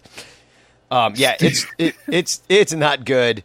Um, yeah, and you know this, and when you're playing such close games like this. Like when I told my mom that you know she had missed this game, and she's like, "Oh, what did the Cubs do last night?" I talked to her Sunday morning, and I'm like, "Oh yeah, they won." She's like, "What was the final?" I said it was two nothing. She's like, "Well, that's not very very many runs." and I was like, "Yeah, it isn't." So if you're like winning two nothing, I mean that's great and everything, but you also like lost three to two. I mean, you can't play, and the that game one it hinged on being good at defense. You know how most third basemen make that play. Maybe Bryant doesn't make it this year. Bote certainly didn't. And you know, then you look at you know this game too. One defensive miscue elongates that inning, and you're losing this game. You know, as well. I'm just saying, like shoulda, woulda, coulda. It's it's it, it's not. They have to play like way too finely. There's no margin for error. None. And in fact, the part of the margin for error in this one was that um, uh, you know was on the Pirates because Happ scored the second run on the uh, throwing error on the pickoff attempt. So you know that's you know I, I can see the Cubs doing that. you know, Right. blowing a game But- this way. I'm like, oh, I've seen this. See, but with the Pirates, they're a last place team, and you could see I could see them doing this. The Cubs are a first place team, and that's that's where you just sit there. Usually, you don't see defense like this on a first place team. Yeah, you don't. And um, so then the, the Williamsport, we already talked about a lot about all that stuff, but and we talked about how Q is great. Um, it's seven to one win. It's you know it certainly looked like. I mean, it certainly looked like that. Whatever happened in that day loosened them up. It really did feel that way. Just seeing they look like a different fucking team. They're wearing their little Cubbies uh, jerseys, which I kind of like. I just wish it kind of said Cubs, or I wish it said like, you know, you know. Didn't you say Chi Town, I Crawly? think that I think that yeah, we said Chi Town or something like that yeah earlier, and uh, I, yeah, the colors. I thought the color schemes were cool. I think maybe it's just because I'm so disappointed about the players' weekend jerseys that I just kind of really liked something like this. Kind of popped a little more to me. yeah, these looked more like what the players' weekend jerseys should look like, right? Right. That's I, I liked it. You know. They look kind of like the ones from last year a little bit with the different colored, different colored sleeves and stuff. Well, I'm just happy some designer out there's got a job making all these millions of jerseys that they wear every single year. But it was really nice to see the power kind of return to the team. You know, th- th- were those all solo shots? Castellanos, Heyward, Rizzo. Uh, trying to remember. Heyward's was. I think Castellanos was. Yeah, I think they were all solo shots. Oh, God damn it. Oh, oh well. Oh, You no, know- wait. One on for Rizzo. One on for Rizzo. Yeah, yeah. So, well, either way, it's nice. It's always nice to hit home runs. And then, uh, yeah, Strop came out and was still looks like shit, man. I don't know. He's just, you know, I don't know if at this point, if he keeps pitching like this, he doesn't even make the playoff roster. You know what I mean? No, If you make the playoffs, no, he's he's definitely not worth that. No, absolutely not. You know, it's it's it's it's really sad because you know a lot of people are talking a lot of a lot of shit about Pedro, but he's been one of the best pitchers as far as relievers are concerned. But it's clear that there's. I think I don't know if there's something off or what, but he just does it. I think his legs are just not under him. I think the hamstring issues. He's had issues on both hamstrings, and just for whatever reason, you, you don't. You, that fastball is just not there anymore. Yeah, I, I, I think the answer is probably steroids. And that if he would just juice, I mean, he's at the end of his career, he's made some good money. Just do a little something, something, and try to get through, and then retire. Even if you piss positive, like the last day, it would have been worth it. Yeah, I see. Now I thought you were going to go with straightening out his hat. Oh, No, we've, tr- we, you know, we haven't tried that, but you know, it might Did help. you guys hear how old man, uh, old baseball man A Rod was during this game? I did not watch this baseball game with sound on. I What I watched can tell you, most of it at G Man Tavern. Danny made the right call on that one because I try as much as I can to avoid the ESPN Sunday night crew. It is just that bad. And A Rod, whatever he just spews is just nonsense. But yeah, the old man stuff, the uh, complaining about esports and how kids don't, you know, Yep. run enough these days, you know, complaining about this, complaining about that. It just, you know, like I said, I just, it's just so unenjoyable to watch. Yeah, that that fucking idiot tried to say that little leaguers shouldn't try to hit home runs. This is the dude that was taking steroids for years. Yeah. So oh. that he could hit home runs. And then he's out there like talking shit and acting like he's this fucking like ambassador of baseball and that like Well, little kids shouldn't try and hit I home runs. I can't now. believe he is. Have have you seen Screwball on Netflix? I have not Uh, seen that yet. no, but You have I to didn't, see I it. didn't even know it was a thing. If you hate I'm A Rod, if you hate A Rod, it is the documentary for you. It's awesome. There's all these like little kids that play all the um, the the big players in the steroid scandal. You know, like Yes. they yeah, and there's these little kids that like play the role of like the fake doctor and A Rod's people, and there's like a little kid playing A Rod. It's it, it's it's a must see. You gotta see this. Is it is it some sort of a parody or something? No, no, no, no, no, no. What it is they a did documentary. rather, rather than rather than get actual actors, it's like a reenactment, but done with children. It's hysterical. It's a fabulous documentary. Uh, you're gonna love it. You're gonna hate A Rod even more. You're gonna wonder why he even has a voice in baseball. Maybe that's why he's so fucking grumpy right now.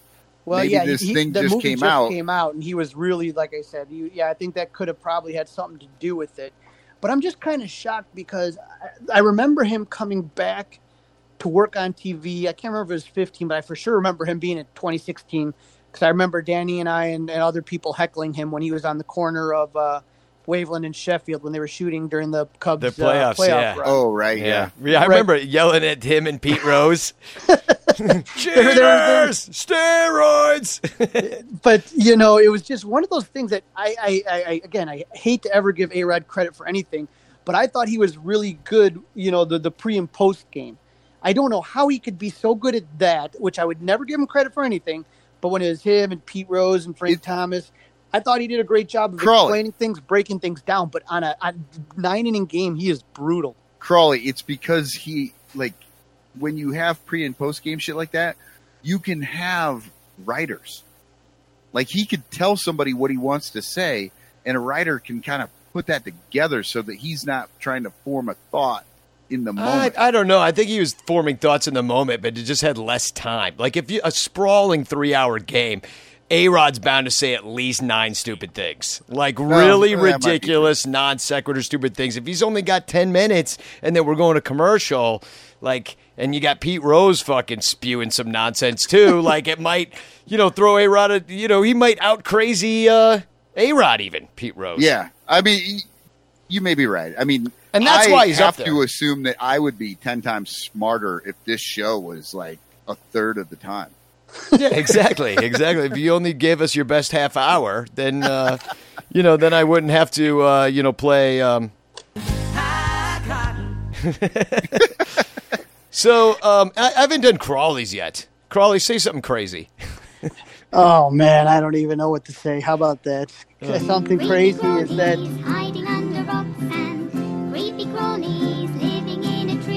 Have you ever lived in a tree, Crawly? I have not lived in a tree. No, I, I cannot state that. I, ha- I have slept on a few couches, including yours. Yeah, yeah. Well, you got to when the Cubs are in the playoffs, and I live so close. The couch is always yours, my friend. Excellent. My friend. All right, let's preview the Giants. How about it? Um, they're seven and three in their last ten games. Man, they were out of it, and now they're in it. Um, well, not in it. They're, they're not going to win the division, but they just beat Arizona three of four. They beat Philly, which the Cubs couldn't do, and they split two games with the A's. They're they're only three and a half out of the wild card right now. So I mean, that's kind of in it. There's a lot of teams fighting for the wild card right now, Yeah, but they're kind of hot. The Giants have, I don't know, they've been good. Uh, what seven and three in their last ten, I believe. But yeah, it's you know, it's one of those things that everybody kind of, and I know I don't mean to kind of pretend like I'm some sort of, you know, I know Cubstradamus will make an appearance, but uh, a lot of people are saying how stupid it was that they didn't trade during the deadline, uh, Bumgarner and some of the other pieces that they got to try to kind of restock, and it may still prove to have been a dumb move, but they really are making a run, and it's been impressive. I mean, the thing that's stupid about it is that they gotta have a lot of other shit happen for them to make it even to a second wild card because they gotta jump over Philly, they gotta jump over the Mets now, who have, are very similar, you know, kind of resurgence to what the Giants just did, and they gotta j- jump over Milwaukee, who's just you know been hanging around, and then there's us currently in the second wild card spot along with DC to get in there. So like there's a lot that has to happen in their favor to get in there. You know what I mean? Yeah. Yeah, absolutely. And and San Francisco is like the opposite of the Cubs. They're 29 and 33 at home, and they are 34 and 29 on the road. They have a better road record. They do. The Giants do. Yeah, the Giants have a better road record than they do a home record. Cr- Crawly, are, are you in a getaway car? Did you just rob a bank? Did we lose Crawly? I think we did. I think he got run over by a car. Yeah, I heard this like beep beep beep. Yeah. I thought he was in an office, and then all of a sudden he was getting run over by a car. I'll text him and say we lost him. He can always Yeah. come back on. But is Yep. is his little face in the in the I don't know. Yeah, I don't know either. I don't have that screen up. Hey, it looks like he's here. I just don't see him. Right. All right. Well, here he either comes. Well, you know, he's filling in for Lyle, so you know this is actually exactly what Lyle does. So, Yeah. and I didn't even mention we have no idea where Lyle is. yeah, we've lost Lyle again. Just like last year when he was gone for like 3 I've weeks. been found out. Oh, it's Crawly's Can you hear me? kind of. Not really. Yeah. uh, did you fall inside a well? Because it sounds like you're inside a well. Are you in the trunk of a car? Is Lyle in there? I'm I'm here with Daniel. I'm here with I'm here with Lyle and Daniel Descalso. Uh, no, you are in your car. We can barely hear you, Crawly. It sounds like total garbage. I think is what I'm trying yeah, to say. yeah, give me like five minutes, maybe. Yeah, yeah, no problem. We'll we'll we'll we'll get you back on as soon as you're back on. So, oh man, this is so typical. So, uh, so anyway, uh, let's talk a little bit more about the Giants. They did beat the Cubs two or three, despite scoring one less run than the Cubs did. They walked off off on us in 13, if you care to remember, with well, a and that was their Sandoval. last great stretch of baseball. Remember, they came out of the All Star break and they went something like fifteen out of fifteen and two. Yeah, they they were killing it. When we met when we faced them, Sandoval hit that homer, barely went over the fence, but it did. Uh, Strop blew a save, uh, giving up three to the Giants in the eighth in that series. The only win was a Chatwood start in which Almora homered, along with Baez and Bryant, though. And that was off Tyler Beede, who we actually face on Tuesday night. So that's Oh, good. good. Yeah. Um, Sandoval, who was very good against the Cubs, is hurt. So that's good. Not for Pablo Sandoval, of course, and for know, but at But least just he- so we won't just see so him. we won't see him. But Scooter Gennett is on this team now, so fuck. That's not Uh, good. Do you think he can still be the the red, the red scare that was Scooter Gennett before? Oh God. I mean, yeah, I do. Eh, Unfortunately, Scooter Gennett is a it- I don't know. He's kind of a cub killer, or at least he's a thorn in our side at the very least. I don't know if the the stats pan that out, but he seems to be in the middle of a lot of heartache. He- You know what I mean? seemed- well, when he was with Milwaukee, he was just a, he was a joke. But when he went down to Cincinnati, he became like a danger every time we saw him because we kept expecting to see the Milwaukee scooter and we kept getting the Cincinnati scooter, which was very, very good. Yeah. And his name is Scooter, so it's just embarrassing. Completely embarrassing. I'm looking up his career splits right now against the Cubs. Why did they and and they added? You know, not only did they not sell guys, they went out and got Scooter Gennett from the Reds. It's kind of surprising, right? Yeah. Um so uh, I'm trying to look. What is his stats here? Why can't I find it? Oh yeah, here we go. Uh, against the Cubs, no, he's not even that good. He's only batting 220. He's got five home runs. So yeah, it's not even good. But why? Why do we hate him? I'm telling That's in his career. All five home runs are probably when he was with the Reds, And they probably all- came at big moments. And they all, yeah, were walk offs.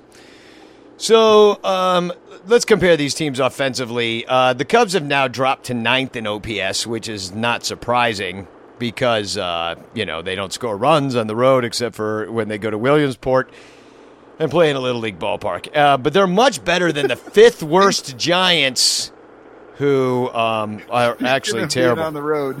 on the road again. Yeah, we might as well have road sounds on this podcast because we finally won a road series. Uh, the Giants play really well on the road, but they are the fifth worst OPS in baseball. The Cubs hit, have hit 59 more homers than the Giants.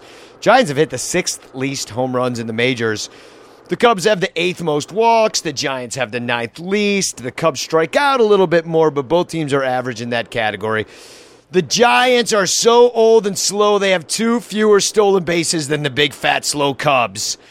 Um, so, you know, no running in this entire series. Maybe. Uh, the Cubs have scored 62 more runs than the Giants. And the Cubs are now ranked 13th in the majors in runs scored. And that's pretty damned average. Yeah. Uh, the pitching wise, the Cubs team ERA is a third of a run better than the Giants. That the starters have been better by almost a run, and uh, but their relievers are a little better by a, about a quarter of a run because they kept all those lefty dudes. You know, they kept all the, uh, the you know their uh, their Tony Watsons and their Will Smiths Yeah, they're making a run for it. and their Coonrods. um, so uh, they give up an average amount of home runs. The Cubs are seventh best at keeping the ball in the in the yard. The Giants have given up two more walks, but the Cubs have two more strikeouts. Isn't that weird? The whole season goes, and you're still neck and neck in Cubs and, uh, Cubs and Giants in strikeouts and walks. But the Cubs are ninth best in the majors in not giving up walks. Ninth best. Nine best. Are you not impressed though? I am, especially with the way that this season started. Yeah, like the team was the, the pitching staff looked like they were going to walk everybody, like they were going to have to call games for you know too long because the Cubs were not going to be able to get anybody out. But Like, you know what the how Cu- bad it was. Do you know what the Cubs were last year? What? Third. Third most. Well, that was all Tyler Chatwood. Yeah, seriously.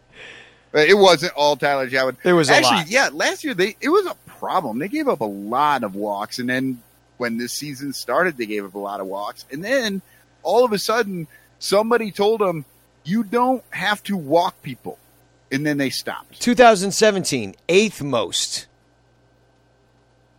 I mean, even 2016, they were just average. They were 14th. That's how they ended. So, I mean, this is just the best we've seen in a long ass time. I'm just pointing it out. Um, so let's get into defense. The Cubs are 10th in errors. They have 13 more than the average Giants. Uh, people are running on Posey more than they used to this year. Uh, he's got an average uh, throw throw throw him out uh, ratio, and the Cubs are the fifth worst stolen base percentage. And I think a lot of that's just the philosophy of like the pitchers being allowed to do what the hell they want to, and not Right. hold runners on that well. I don't blame Contreras; he's got a great arm, but also Contreras has been injured a lot this year. But Caratini's no slouch either. So I've got some news.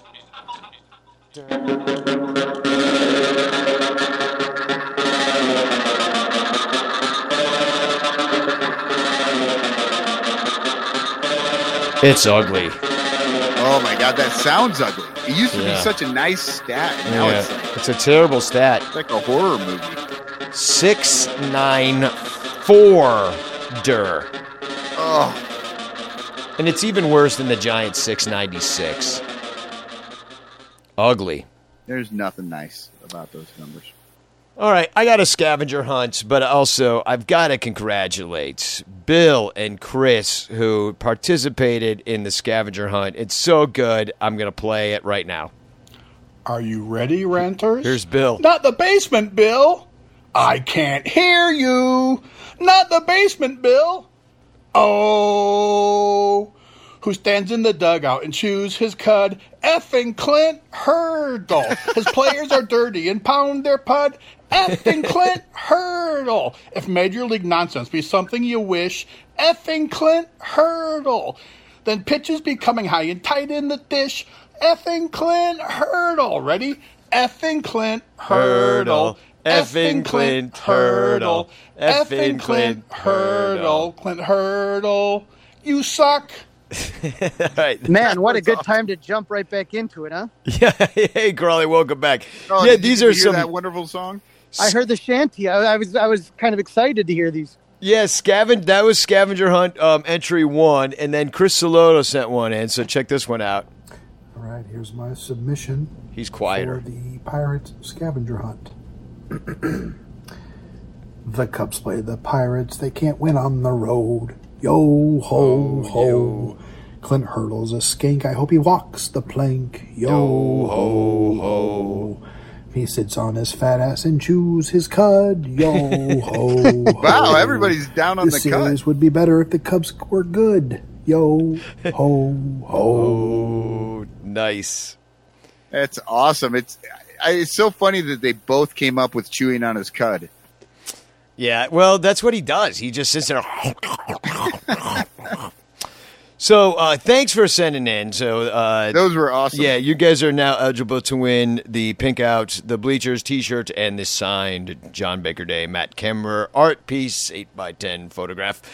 And uh, here's what we got for this trip to Wrigley Field. It's Bochy's last trip to Wrigley, so this is a Photoshop job. Uh, make up something he's gonna do on his last trip on like Bruce Bruce Bochy's farewell tour, and like like you know it's his last trip to Wrigley, so like he's like always wanted to take a bath in the trough, so like. Just like Photoshop him standing in the trough or something, be like, like Bruce Bochy's farewell trip or something, you know, and then tweet that out or put it on the Ranters page and uh, hashtag Bochy farewell tour, hashtag scavenger hunt, tag me so I see it and um, I think that'd be funny. I don't, I don't know. There's lots of things that that uh, Bochy would like to do on his last trip. Like, I think Bochy would love to use every single reliever in one inning. yeah, yeah, and and then give Gary Pressy a lap dance. So Who was that Cincinnati Red pitcher who one time you went across the street and just went on the rooftops back when they were just Oh, yeah. lawn chairs and just Was drank it- a beer? was it Tom Browning? Can't remember off the top of my head, but uh, to me, I, I could see Bruce Bochy just saying, "You know what, guys, you're on your own. Go across the street and grab some beers."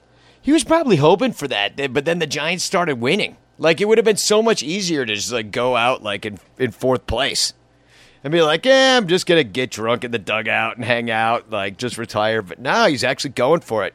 Well, for a second wild card, he's going for it. So, Good luck, good luck, Bruce. Um, so the weather in Chicago, you know, scattered thunderstorms on Tuesday. Uh, Forty percent chance of that, so you know it's going to happen because it's Chicago. And um, then there's an, another night game on Wednesday, looks decent, and then 74 for the day game on Thursday. Uh, should be pretty pleasant, but it doesn't get hi- higher than the mid 70s for a while. So we're kind of like getting towards the end. I, I'm expecting one more hot snap because it always comes. But uh, you know, it looked like One of those early September. yeah, exactly. One of those early September it'll hit 90 again, and then it'll be back down the 70s. But we're getting there. Um, all right, so game one, Tyler Beede is three and seven with a 577, going up against Hamels six and four with a 369 ERA. Nice. And uh, they're giving away a tote bag that kind of looks like a baseball to 10,000 fans. So uh, get there early. And uh, outside the Ivy will be on on Tuesday and Wednesday. We got a two for this week. We're doing both Tuesday and Wednesday after the games. Um, Tyler Beede, uh, well, he's 0 for 4, or he's 0 and 4 in his last five outings uh, with an ERA over 8. And he's uh, the Cubs got 10 hits off of him and beat him in their only win in San Francisco. And he's he's I don't know he's not good. So, but he's got a four seamer at 94, mixes in some other slower stuff. I don't know. We he- he's not good. So hopefully we can beat him. Hamels though got his ass kicked the last two times he went out there. Two innings, eight runs on nine hits against Philadelphia. That was the blowout. And um, Posey kicks his ass. He's 13 for 27 with two home runs. And you know who else has seen him a lot that I had never heard of? Donovan Solano. And I was like, who the fuck is Donovan Solano? I, I was just gonna ask that. It was weird. He was with the Marlins from like 2012 to 2016. He was in the majors for three or four years. Then he ended up in the minors with the Yankees. And uh, now he's on the Giants and he's fucking killing it. Like he's doing really, really well. He's bat- batting over 300. You know, I mean, I'm like, what the hell? So, now we got something else to Hamels worry. needs to walk him. No, he doesn't do that well against Hamels. I'm Oh, just he's like bad he against just- him. I think he just has a good against him. no, he just has a lot of ABs from his time with the Marlins when um, when Hamels was in Philly. So Dowdy. sitting here at mybookie.ag and looking at tonight's line, and the Cubs are were very heavily favored. Uh, Cole Hamels going against Tyler Beede, uh, minus 195 on the money line there. So, I mean, Cubs at home, you know, you're not going to make a lot of money on this game. It's a you know, it's a little rainy out, so I, you know, I might take the under at 10 and a half. That could be a, a good move right there. But you never know. It's Wrigley Field. I would just say keep betting the Cubs at mybookie.ag. Check it out over there. You get a bonus of uh, up to $1,000 if you use promo code CHAIR, C H A I R, when you sign up. So uh, do it. MyBookie, M Y B O O K I E dot A G. And if you never want to hear an ad like this again, well, why don't you subscribe to us at patreon.com slash sonranto. Early ad-free listening. It only costs a dollar a month. You get your own RSS feed, access to all of our show notes, other perks for being a Patreon subscriber and listener of the Son Ranto show. Uh, just do it. Patreon.com slash sonranto. It's way better than advertising, and you get the show early. Do it. Patreon.com slash sonranto. So hold on, I gotta let my cat out of the room. She's mad. She's screaming. Do you want to? Somebody want to do game two while I'm letting my cat out? Sure. I'll I'll go after it. Uh, we got Dereck Rodriguez, five and six with the four seventy nine ERA versus you, the double U, Darvish, four and six still. Such a terrible win loss record for this guy uh, at four twenty one. Um, What what was that streak though he had though? Was it something like ten no decisions in a row? I I think he Yeah. went Nine. nine. Eight or yeah. nine, Nine, yeah. nine? Yeah. You know, it's one of those things where you know that win loss record could look totally different if you had a team that would actually hit behind him. Right. Well, I mean, that's what happened uh, against the Phillies when he went out there, and he was doing great, amazing, and then the fucking bullpen blew it for him for another no decision when he he should have he should have had uh, his victory cigar in the seventh inning when he left. Like it should have been easy going after that, but no. Well, he could have maybe even stayed in that game. You know, I mean, technically, I mean, how many pitches did he throw in that one? Ninety-two. Yeah, that was a ninety-two. You game. know, like, come Totally on. could have gone at least one more inning. Yeah, I mean that's what I want to see these guys. You can't trust this bullpen at all. So I want to see these dudes, and maybe it's part of the plan to get them out there in September doing it. But I'd rather see it now, in August. Stretch them out now, and um, and then because you got all extra bullpen help in well, and September. We, we heard somewhere, sometime, that every game counts. I'm not sure if that's true, but I've heard it. Every game matters. I, I believe he, they said he was gassed, and like they keep saying that. I mean, I don't know. Does does this whole team have tuberculosis? Like, is like somebody spreading typhoid on this team? Like, because that was the excuse last time Darvish was out there too, that they pulled him because he was like sick. There's been a there is has been some sort of flu bug that has been going around. Uh, Javi had it, Lester had it, bun- uh, a bunch of different guys have had it so Yeah. far. Yeah, Chatwood I had it for a little bit. This is sort of the uh, the plot of the movie Major League. Ricketts is spending a ton of money on this team, and so he's just introducing germs and, and bugs and shit into the clubhouse so that these guys all start to suck, and then he can just start selling them off. Well, um, they are giving away something else at this game. There's there's another giveaway. It's the uh, it's it's weird. It's a t- it's an Anthony Rizzo T-shirt, but it's just like the Players Weekend jersey. It's like white on white. Yep. It's so weird looking. It's so ugly, and it's presented by Buona Beef, of course. So if you're eating a Buona Beef with this shirt on, you're sure to have brown little gravy stains on it by the end of that beef. Yeah, you're never if you're gonna wear this shirt and, and eat one of those beef sandwiches, you're never gonna make it home. No. so, so, uh, yeah, the Cubs. Did you already say what Rodriguez did against the Cubs? When I was Yeah. letting my cat out because uh, he only pitched against us in relief. Did you say that already, Michael? No, no, I did not actually you get didn't into get to that part. All right. Pictures. We we literally got like I don't know. Get- yeah, you got into two like lines once, in. and I came was back. looking at white on white, and I just started vamping because I didn't know what that meant. Yeah. So the the Cubs saw Rodriguez. It was last year, and he was in relief in a game that they lost five to four in extra innings. He only pitched three innings against the Cubs, and he only gave up two walks that whole time. Um, last time he was really good against Arizona, and he gave up no runs on three hits, and he lasted seven innings. But he did get his ass kicked the time before by Philadelphia.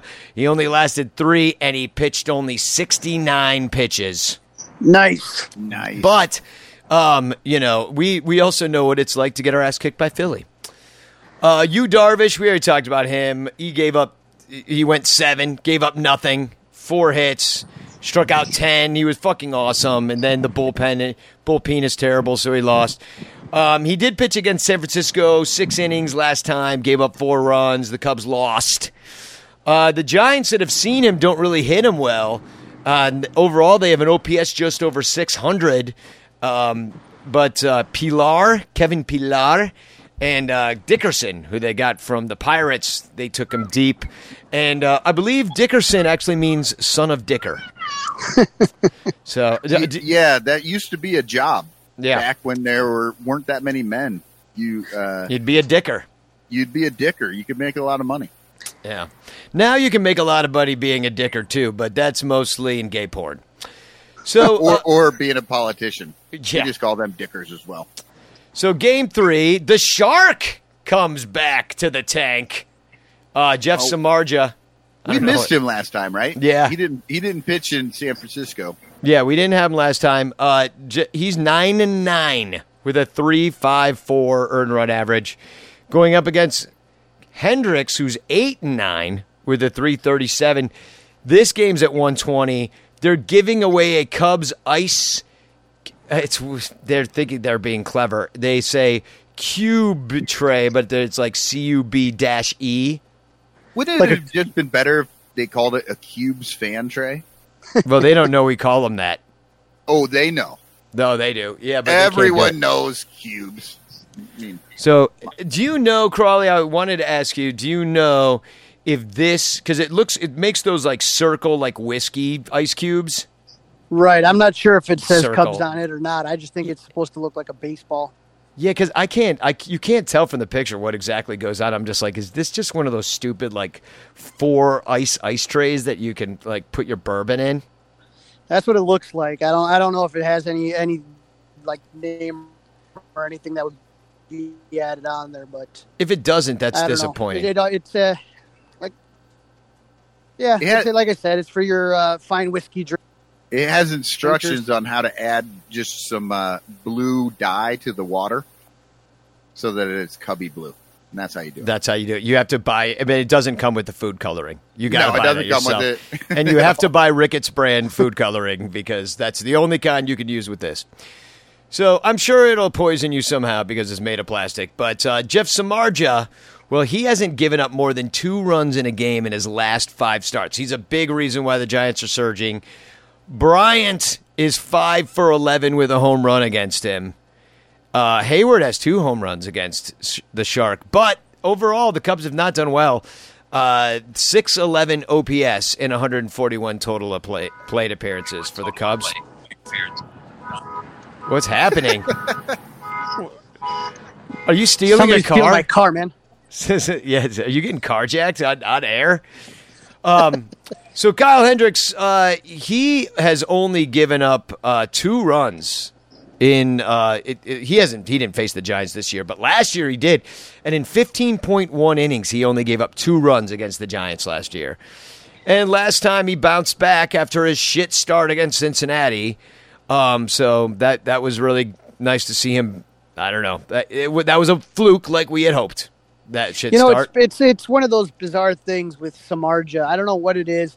I just was never a big fan of the guy. I didn't like his attitude when he was here. Me either. And the thing I'll always remember about him was asking, you know, how does getting rid, rid of uh, Steve Clevenger for uh, for Jake Arrieta make the team better? You know, well, Shark, that's why you're not in any front offices. um, that, but that'll that'll make sure he never gets a job in a front office ever. yeah, I remember him saying some like Republican ass shit too at Cubs convention at some He did- point. he just always kind of just I don't know, just not a big fan of the guy in Yeah, general. he rubbed me the wrong way too. He he was coming out of his face. He thought he was an ace, and he wasn't really pitching like one. Now he is though for the last five games anyway. But yeah, he was. A, he thought more of himself than I think that most people thought of him. But he's not a shitty pitcher, and um, you know he's probably gonna have some uh, emotions coming back to Wrigley. Um, although it's been a while now. Yeah, I don't think he cares. Yeah, I don't think so Been either. Four or five years, The fans, and I'm sure every time he shows up, he sees uh, World Series trophies and rings all over. It Yeah, well, make him weepy. Yeah. Well, I mean, he would he wanted to get paid, you know, and the Cubs did not do it. They just you know traded him, and then, I mean, that was the Addison Russell trade, right? Addison Yes. Russell, yeah, that was the July Fourth weekend trade. Yeah, So, if you're, you know, Addison Russell, I mean, that didn't really work out either. Uh, so, but I mean, what I'm saying is, I think I'd rather have Jeff Samardzija's last five starts, even though it's it's not apples to apples because obviously he's getting paid a hell of a lot more than Addison Russell is. Um. Anyway, but I I do like um, Samardzija more as a person, and I don't even like him. So, uh, so uh, last time, yeah, I think Hendricks was great. I'm not worried about him. Uh, Brandon Belt hits him the best. He's got an OPS over a thousand in 19 plate appearances, but he handles Scooter Gennett and Buster Posey, who have also seen him a lot. So, I mean, the Cubs are home. You know, the Giants are good. You know, we've had really amazing series against the Giants in the last four or five years, including in the playoffs. Um, I don't know. How do you feel about this giant this series here? I mean, I think the Cubs a little home cooking. Can they like put a stop to this resurgent Giants? you know they they are just one of those teams that just looks completely different, like we talked about at home. I think they can play with anybody on the home. You take a look at who they've beaten at home. I don't think the Giants are any different. It's just a matter of, you know, hopefully just kind of taking it easy. To, you know, I don't think any of these guys are facing their aces. You know what I mean?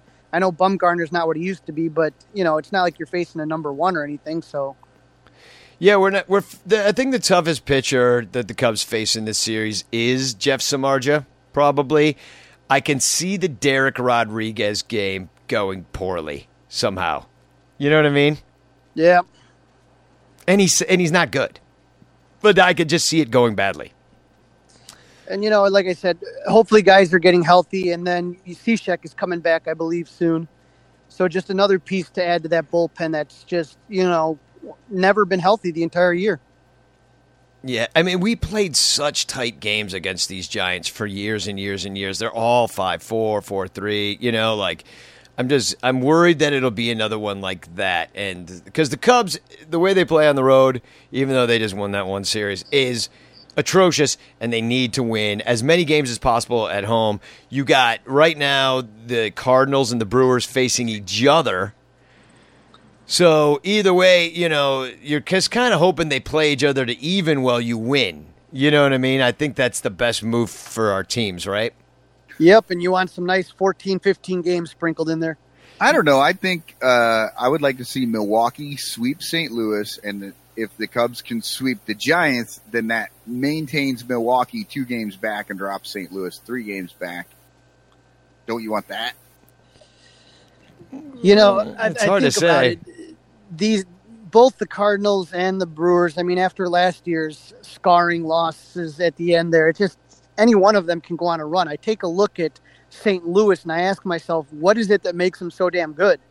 Go ahead and take a look up and down their lineup. Take a look at their rotation. You know what I mean? They lost Jordan Hicks. They've had injury problems, and somehow they're still in first place, and I don't get it. And that's what scares me is that Cardinal Devil magic. At the same time, you know, whether the Brewers, you know, when they called up Hiura, if you've been watching that kid, man, he's he's something else. And they call they just called up somebody else, I think, uh, not too long ago, but they got some hitters on that team, you know, and they they're, they're they can be scary too. So I don't know. I kind of want them just to beat the hell out of each other. Well, and that's and the only reason those teams are even close right now is because the Cubs have lost so many heartbreaking games in stupid ways. You know, it's like we if this team does not win the division, it's because they beat themselves. Like they have they have a better team than both the Cardinals and the Brewers. They have way more depth and they just have not played like it which is why so many people are calling for Joe's head this week specifically. Every time actually the Cubs go on the road, everybody calls for Joe's head. Um, you know, and it's the last year of his contract. I mean, I don't want to turn this into a conversation about you know what ha- should happen with Joe, but you know when you do look at at an underperforming situation. I mean, I, I know Joe's scratching his head too about the home road splits, but like, or you know, or you know, some of our pitchers blowing up and stuff, and you, nothing you can do about injuries. But, but how this team just like the bats go to sleep on the road is beyond, I think, everybody's comprehension. You know, so I don't know. I don't know what to do with all the information. Well, I've got some information for you. Hi, guys. Hi, Crawly. Welcome back to Sonranto. Thank Wow, you, you- Cubstradamus. You you seem particularly chipper today. Oh, yeah, well, the Cubs are coming home, and I'm back in Chicago, my favorite city. Well, I mean, ever since the, you know, Stalingrad was destroyed. But now, I'm back in Chicago, and it's, uh, you know, summer's kind of over. I'm, my robe is not quite as uh, sticky anymore because it's not so hot, so it's just nice to be back. Well, Cubstradamus, we're running a little long here, so uh, why don't you just give us the poem, let us know what's going to happen next, even though we already know, and um, yeah, just give us a poem. Oh, McCabe. The Cubbies are swinging the bats like they did Sunday against the Pirates. After beating the Giants with five homers from Bryant, he'll clerch out when facing the. We already said it on the show. It, uh, uh, Nationals, the Nats. I'm going to say it's Nats. Bats. Although I, I kind of disagree with that Pirates rhyme. That's a little, uh, a bit of a stretch. I'm I'm you know what? I'm giving a, a pass for it. I have heard pirates many times by many people. Thank you. He just misspelled it. Thank you, Michael. Well, um, yeah, unfortunately, uh, as you can tell from my prediction, that Chris Bryant will be on fire, and then he's going to blow it all weekend long. And, uh, well, just a little preview of what's to happen. Anyway, I'm going to enjoy my off And if any of that happens, we'll ask you about it next week. All right, sounds good. Cubstradamus. All right. Uh, well, I've got a uh, TFC. I've got a couple of them, actually. It's kind of long. So could I just go and just give them all? Sure. All right. So this is I don't know if anybody read this article today. Uh, USA Today, Bob Nightingale, who I do not enjoy his work, but he did have some really stellar Goose Gossage quotes. Um, who used to pitch for the Cubs back in my day, and probably all of our days, right? Remember Goose Gossage pitching for the you Cubs, to right? you want to talk about bad relievers? By the time the Cubs got him, he was absolute garbage. Yeah. Well, he was a name, and we were all excited to get him, but uh, just because the Cubs were pretty much garbage too, you know.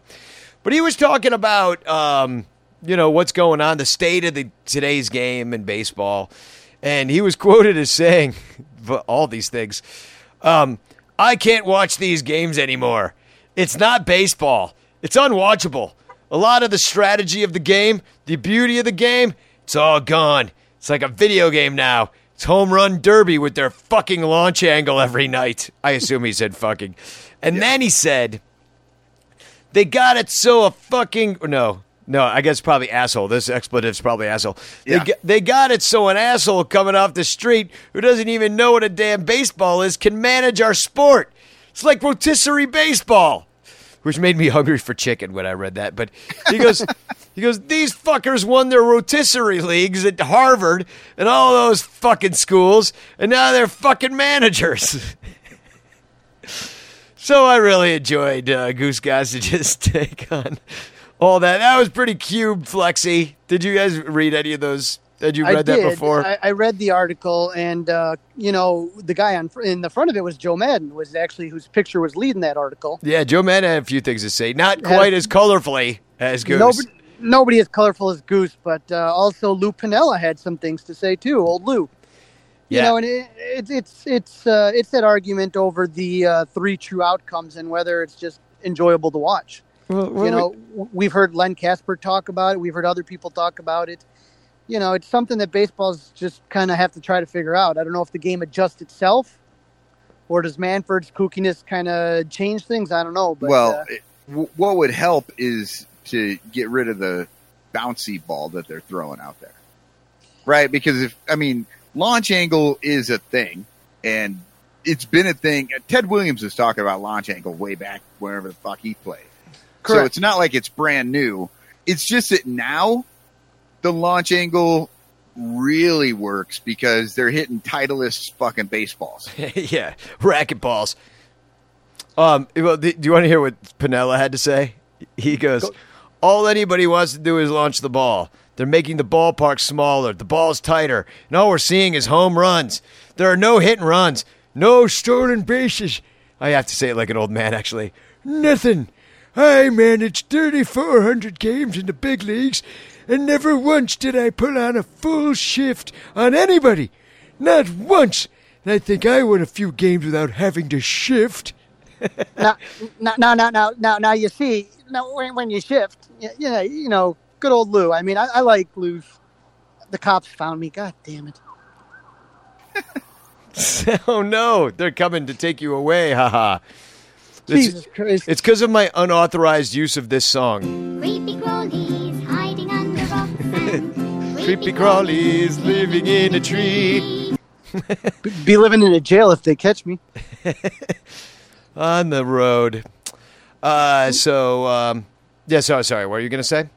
Nah, but you know, like I said, I, I, I, I, part of me understands it. I don't want, you know, I'm not shaking my head or worrying about who went to what school, but it's just uh, there's certain elements that I, I kind of agree with as far as pace of play, and you know, I think uh, Danny, you and I have a mutual friend, Bob, who was uh, talking about the Detroit Tampa Bay game, where I think Detroit struck out like 20 some times in the game. It's just like, ugh, you know, sometimes it can just get a little tedious, you know. Yeah, I mean, there are no stolen bases really anymore. That's been, you know, that's that's gone. I mean, speed's still uh, obviously always going to be a part of it, but you know, these guys. I mean, I don't want to.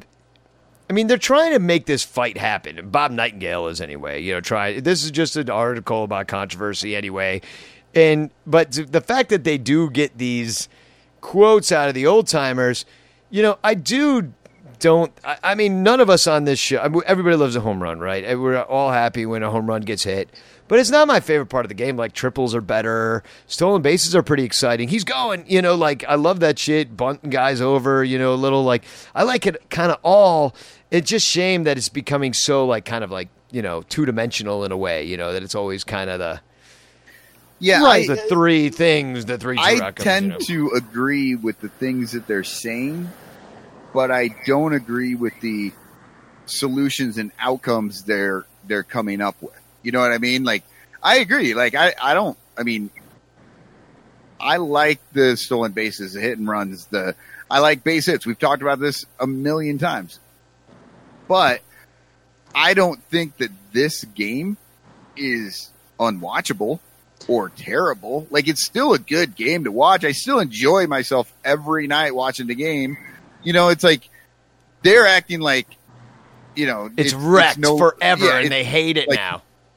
Yeah, it, it's the same thing. I mean, but they have this argument with football and with basketball. All the sports do it. Hockey, everything does it. They all have these things in their sport that they used to do that made the game, I don't know, lower scoring, and now they don't do those things. They think that offense is the only thing that brings people in, and maybe it does. that's the only way to get douchebag, idiot, fucking people who don't know anything about the sport. Well, here's the thing, though. Like, well, but it's not what's happening.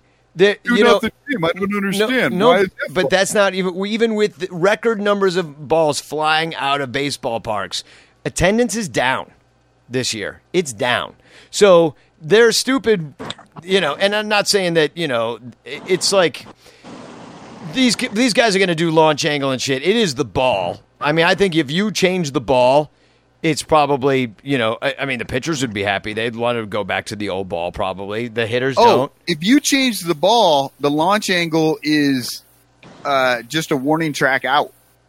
They're talking about Alex Avila, how many home runs he has. I forget where he is in minor league ball somewhere. Oh no, it was uh, just- no Rene Rivera. Rene Rivera. Maybe Rene Rivera. Sorry, wrong backup catch. Yeah. yeah, Yeah. It's, just ridiculous. yeah. It's uh, I'm looking it up right now. I'm, I'm looking up his because he's been in the minors in AAA Mets land, right? Uh, yeah. How many home runs does he have? Uh, 24 this year. In his, uh, he's never hit more than 11. He's got yeah yeah ever, you know. But so, Danny, what you're saying is that the attendance is down and numbers are down and all that stuff. I mean, the the idea is that you need offense to bring the the non fans in, but maybe we are starting to see that that's not actually true, and that you're you're not bringing anybody new in by, you know, adding 400 extra home runs. No, you're not. You're not. You're there. There's there's a lot of issues to point to one thing and say, well, if we just do this, everybody's going to come back. That that's that's nowhere near the case, you know. Mm, and, and right. It might help if everybody could watch all the games if they it might help if you lower the prices so a family of four can go to the game affordably. Yeah, and that's then that's huge. And because I'm sorry, but like the the ticket prices, you know, this year for the cup, I mean, they've gone up. Like you're a season ticket holder, Carl. I know you got a partial plan, but like, uh, what's your increase? Twenty five percent. Yeah, we see a lot of 15, 20% right around there. It all depends on where your seats are located. Mine didn't get dinged too bad, but uh, the ones definitely on the lower part of the bowl really got it really got hosed. Yeah, especially in the corners because they realize that those are good seats. You know, because they don't have poles. You know, like that uh, kind of terrace terrace reserve corner Yep. seat. Like they raised those significantly. I know over the years. Um, yeah, it's yeah. They need to if they want more people in the ballpark, then you know. But people don't go to because they know they're going to get gouged on beer, and like I don't even go as much as I used to. Like I'm kind of thinking I might go Thursday, but you know, because I'd like to see that shark. You know, I'd like to see that. You know, with Shark and Hendricks, that'd be cool. But I'm kind of like, uh, I don't know. well, and know. then and then you get the biggest games of the week are on ESPN, and you have A Rod fucking complaining about the game the whole time. So if you don't watch a lot of baseball, but you're like, oh, I'm going to tune into this one because they're playing the little league game and all this shit, and then you sit there and the whole time it's A Rod bitching about the game, you may think to yourself if you don't know. Oh, this game sucks. Even the announcers hate it. I will tell you something though, Michael, and I, and I'm not normally someone to watch the White Sox, but Bill Walton, I mean, just how much fun he had announcing that game, and and he's not the only one. I've heard John Smoltz bitch and moan all the time. Uh, A Rod bitches and moan. You see, hear a lot of guys bitching and moaning. It was fun to hear Bill Walton, you know, just kind of go crazy and be fun excited. anytime he's talking. Matt Matt Vasgersian bitched and moaned about Jessica Mendoza's favorite baseball movie. Oh my god! Being a league of their own, I saw all these female Cub fans and their male allies yelling about that on Twitter. Just being like, "How could he? What do you call it? He called it cliche." Yep, cliche. What a dickhead! I mean, that's like, I mean, number one, that movie is a good fucking movie. Like, it may not be your favorite, but Yep. it's a good movie. Yeah, be- because Rookie of the Year isn't cliche. you know what I mean? Like, what was his?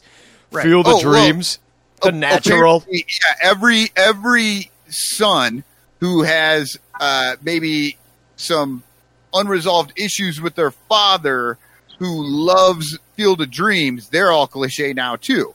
No, it's the fucking way you feel. Still a good movie. All baseball movies are cliche. That's the fucking point.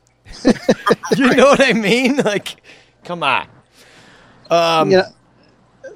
The other ahead. thing I'm going to say about attendance, and this may be interesting because it's going to affect Cubs uh, Cubs games next year, is the Cubs have announced that during the school year they're moving start times back. So instead of the traditional 7:05 start, they're going to be starting the games at 6:40.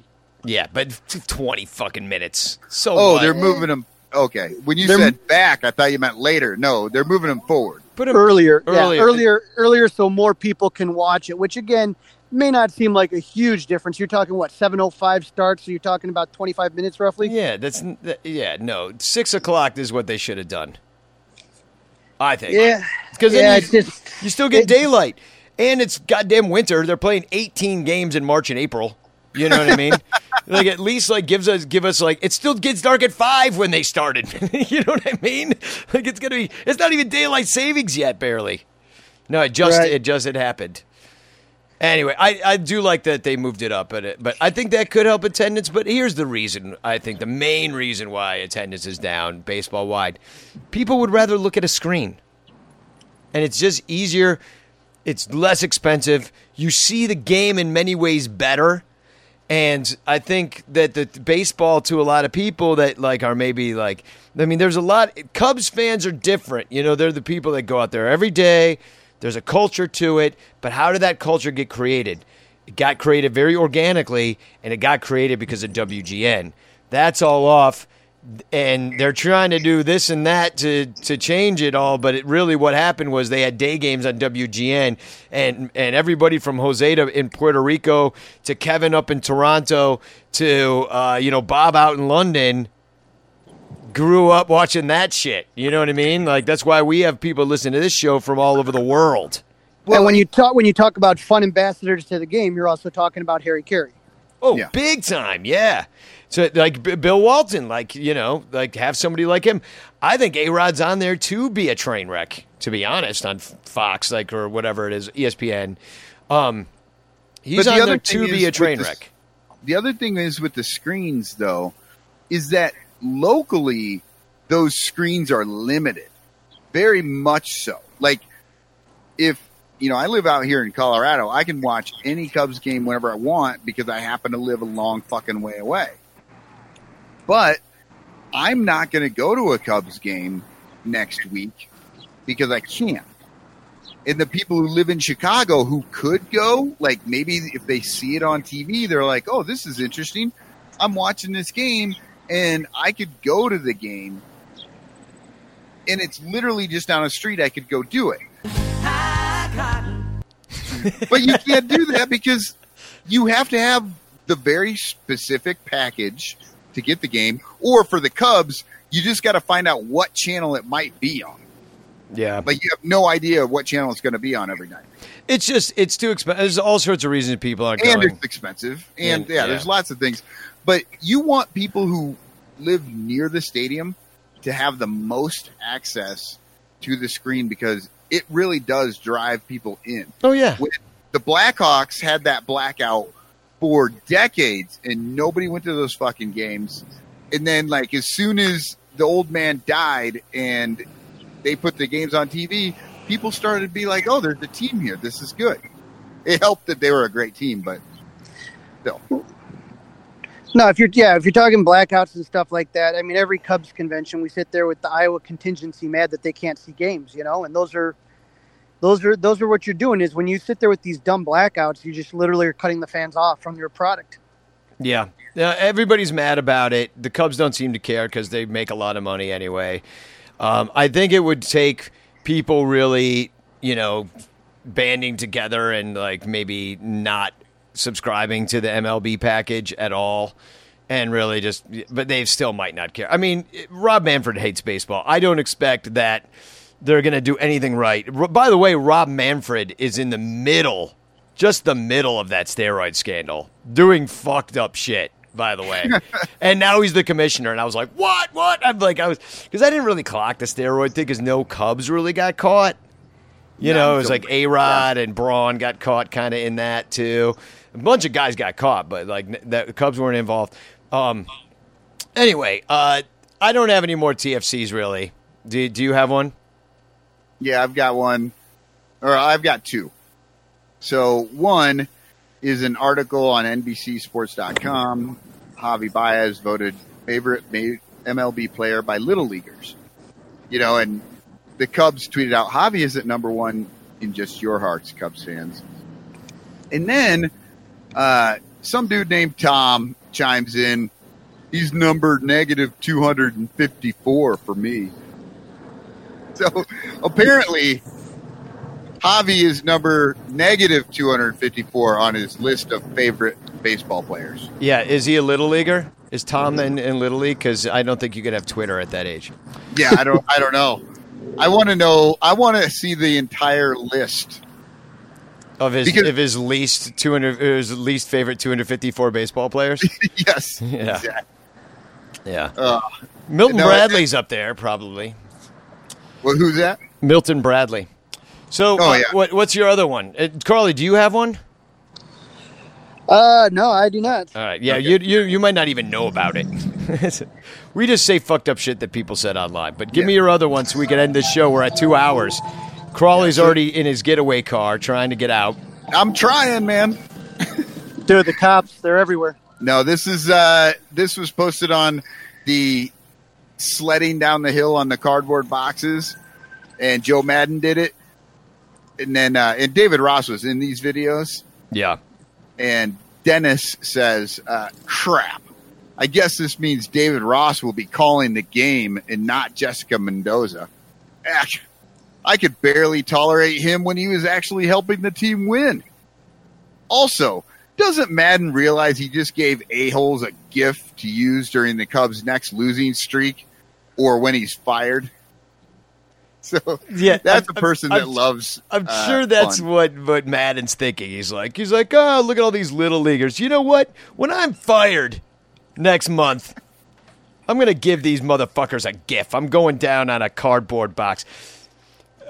First of all, I was like, why is this the thing that they do? I was a little perplexed by the entire cardboard box down the hill thing because, like, I didn't know that was what you did. I was like, I mean, you sled in the winter. I get it's a sled hill, but they just slide on cardboard boxes in Williamsport. Have you never slid? thing?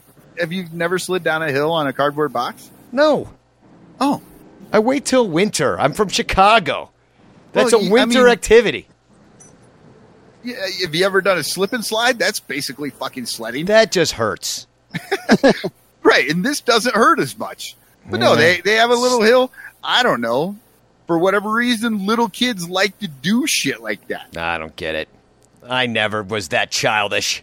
Yeah, it's fun, and it's actually even more fun when you do it as an adult. Hold on, my theme song's playing.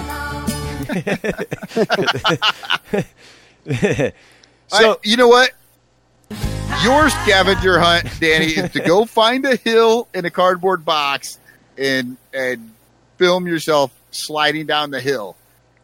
Nobody was. I want to see the this is this is not the content that I am responsible for on this earth. All right, well, uh, that's our show. It, we went very long. I hope you enjoy it. Uh, it's the off day. Everybody have a good night. I imagine some of you will listen to this immediately, and others of you will listen to it tomorrow. But uh, let's go Cubs, and I bid you all a fine spikog kaka. Big dog. Look out. all this season. Shaky bullpen, blowing ball games after seven innings. They're not scoring while they're traveling. What the hell has happened to this fucking team when they go on the road? Man, the Cubs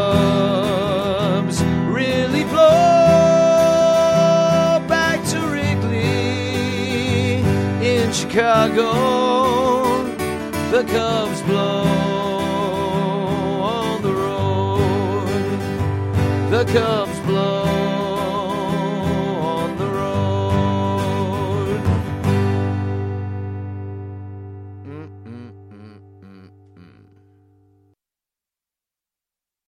We're driven by the search for better. But when it comes to hiring, the best way to search for a candidate isn't to search at all. Don't search, match with Indeed. Leveraging over 140 million qualifications and preferences every day, Indeed's matching engine is constantly learning from your preferences. So the more you use Indeed, the better it gets. And listeners of this show will get a $75 sponsored job credit to get your jobs more visibility at Indeed.com slash match. Just go to Indeed.com slash match right now and support our show by saying you heard about Indeed on this podcast. Indeed.com slash match. Terms and conditions apply. Need to hire? You need Indeed. I want to tell you a story. It's a story about a scandal, broken relationships, gossip, rumors, money, corporate rivalry, and a broom. A performance enhancing broom.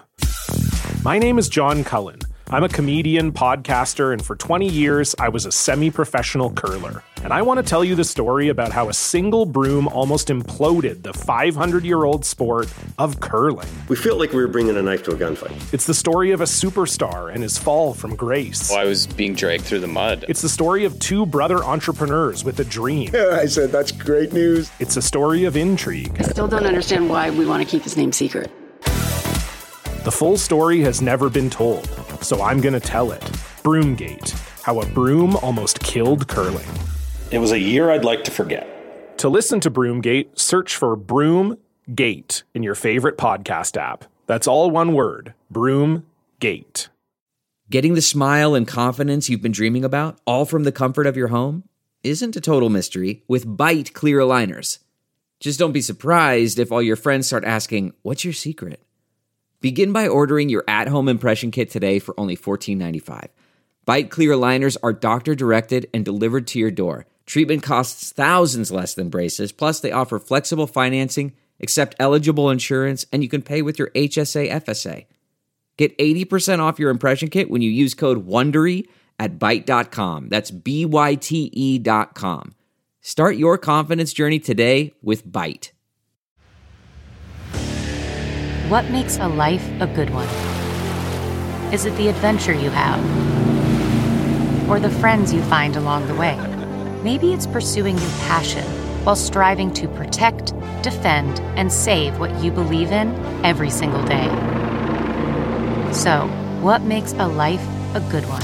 In the Coast Guard, we think it's all of the above and more, but you'll have to find out for yourself. Visit gocoastguard.com to learn more. Say goodbye to your credit card rewards. Greedy corporate mega stores, led by Walmart and Target, are pushing for a law in Congress to take away your hard earned cash back and travel points to line their pockets. The Durbin Marshall credit card bill would enact harmful credit card routing mandates that would end credit card rewards as we know it. If you love your credit card rewards, tell your lawmakers hands off my rewards. Tell them to oppose the Durbin Marshall credit card bill.